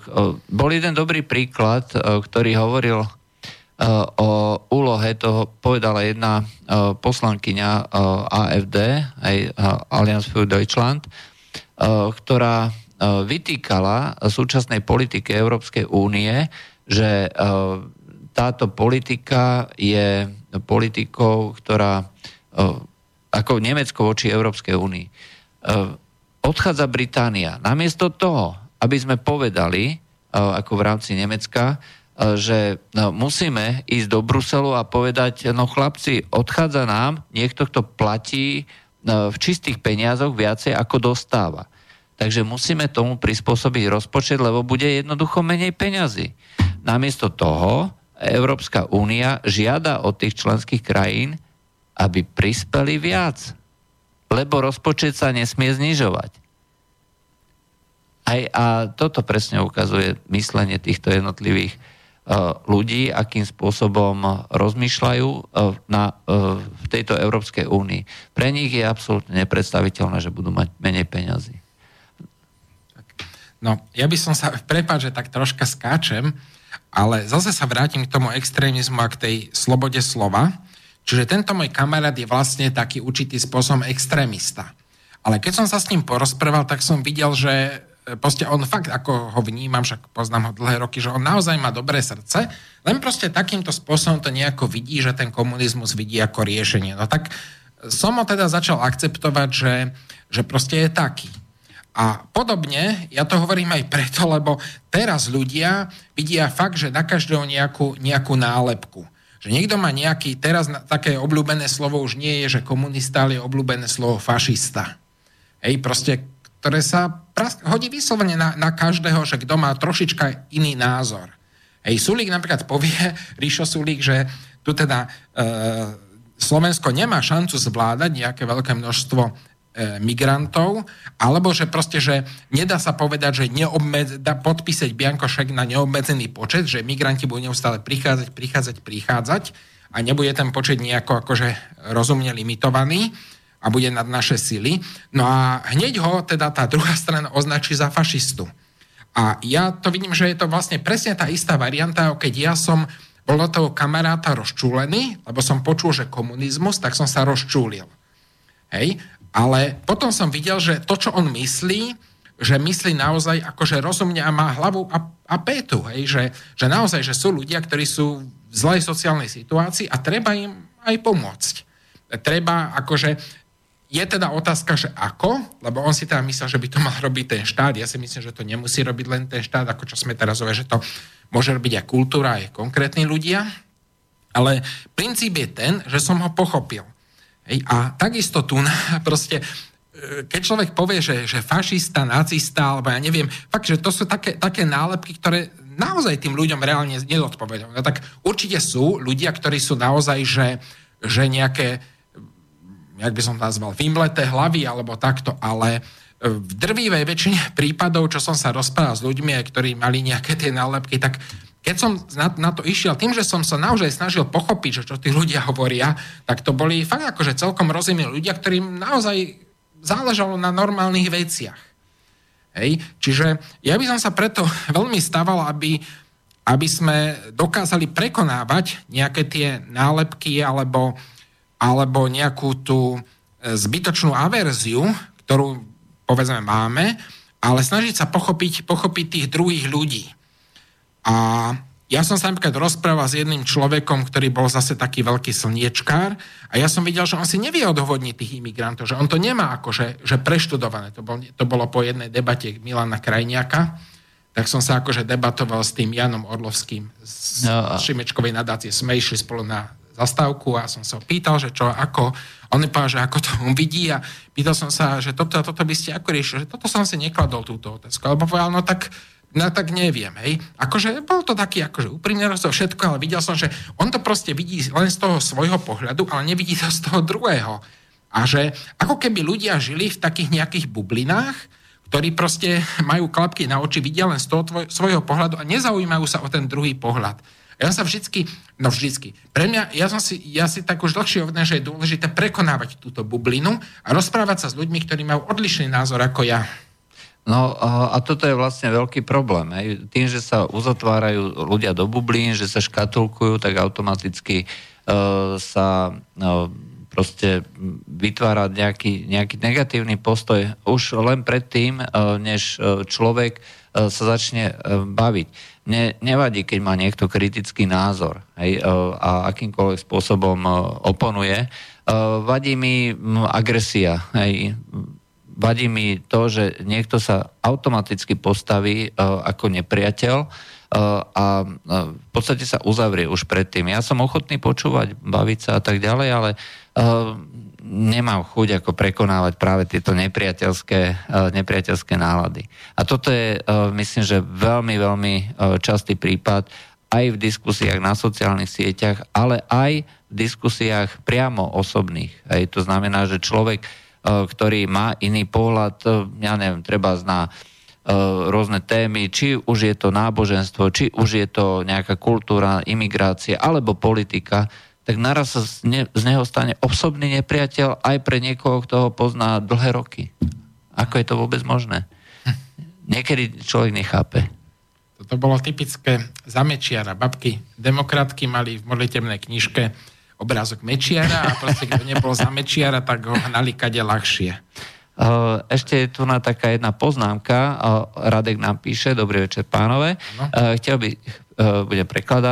by som pripomenúť, že za nepredvídané choroby, úrazy, vrátane vyšetrenia, liečby, od toho sú komerčné poistenia, takže odpovedný človek by si zdravotné náklady nehradil v prípade tejto diskutovanej modelovej situácie úplne zo svojho. A čo sa týka dobrovoľného crowdfundingu, kultúry, životného prostredia a výskumu, najprv by sa musel podobne ako vo Švajčiarsku najprv naučiť tých žiadateľov podporu komunikovať, presvedčať verejnosť o potrebnosti, tak ako sa to robí pri crowdfundingu na Kickstarteri alebo štartovací, čo je vlastne ďalšia stránka. Ako to je úplná pravda, ale o tom sme sa bavili. Čo je skôr? Či sliepka alebo vajce? Či najskôr urobiť tie všetky podmienky. Švajčiarsko je príklad krajiny, ktorá sa predsa vyvíja v tomto systéme priamej demokracie koľko? 200 rokov, 250? A ja už ani neviem. A stále to upravujú a modelujú a vymýšľajú, akým spôsobom by sa to dalo ešte vylepšiť. Inak, zase tak ti poviem, čo bolo u nás Rakúsko-Horská prvej republiky, tak to boli naozaj ľudia, povedzme podnikatelia, živnostníci, proste tá stredná vrstva, ktorí cítili slovensky a preto podporili. Ale aj chudobní ľudia, proste, ktorí fakt dali z toho mála posledného, čo mali, nejakí gazdovia alebo tak, len preto, lebo chceli podporiť tú Maticu slovenskú alebo tie tri slovenské gymnázie, ktoré boli zrušené potom, tuším, 1868 boli zrušené, či kedy, tak nejako. Hej, a postavilo sa to Slovenské národné divadlo, ktoré dodnes stojí v Bratislave a podobne. A že niekedy takíto ľudia sú a niekedy nie sú, alebo proste nie je ešte tá myšlienka. A zase to je vlastne nebezpečenstvo toho, že keď príde niekto zo zahraničia, ktorý má ďaleko viac peňazí ako tí bežní ľudia a teraz niečo zafinancuje. Vzniká tu na vlastne určitá nerovnováha, že niekto vlastne, kto má veľa peňazí, môže podporiť nejakú myšlienku, ktorá by normálne v tej spoločnosti nemala šancu, ale on tým, že má veľa peňazí a tí ľudia okolo neho sú a nájde si ľudí, ktorí sú ochotní sa za to postaviť, tak to proste zafinancuje. A teraz je otázka, je to dobre? Je to zle? S akým úmyslom to robí? Čo tým sleduje? Komu to vedie? No, ťažko povedať. Je to za peniaze toho človeka, pokiaľ je to za tie súkromné peniaze, čo ja viem, netuším. Ale tak čas nám už uplynul, takže to bola vlastne posledné vyjadrenie, posledné vety. Lúčim sa s kniežaťom Myškinom, našim dnešným hosťom, ktorým sme sa bavili o slobode slova. Od mikrofónu sa s vami lúči Juraj Poláček a pri ďalšej relácii Medzipriestoru o týždeň do počutia. Dobre, majte sa pekne. Táto relácia vznikla za podpory dobrovoľných príspevkov našich poslucháčov. I ty sa k nim môžeš pridať. Viac informácií nájdeš na www.slobodnyvysielac.sk. Ďakujeme.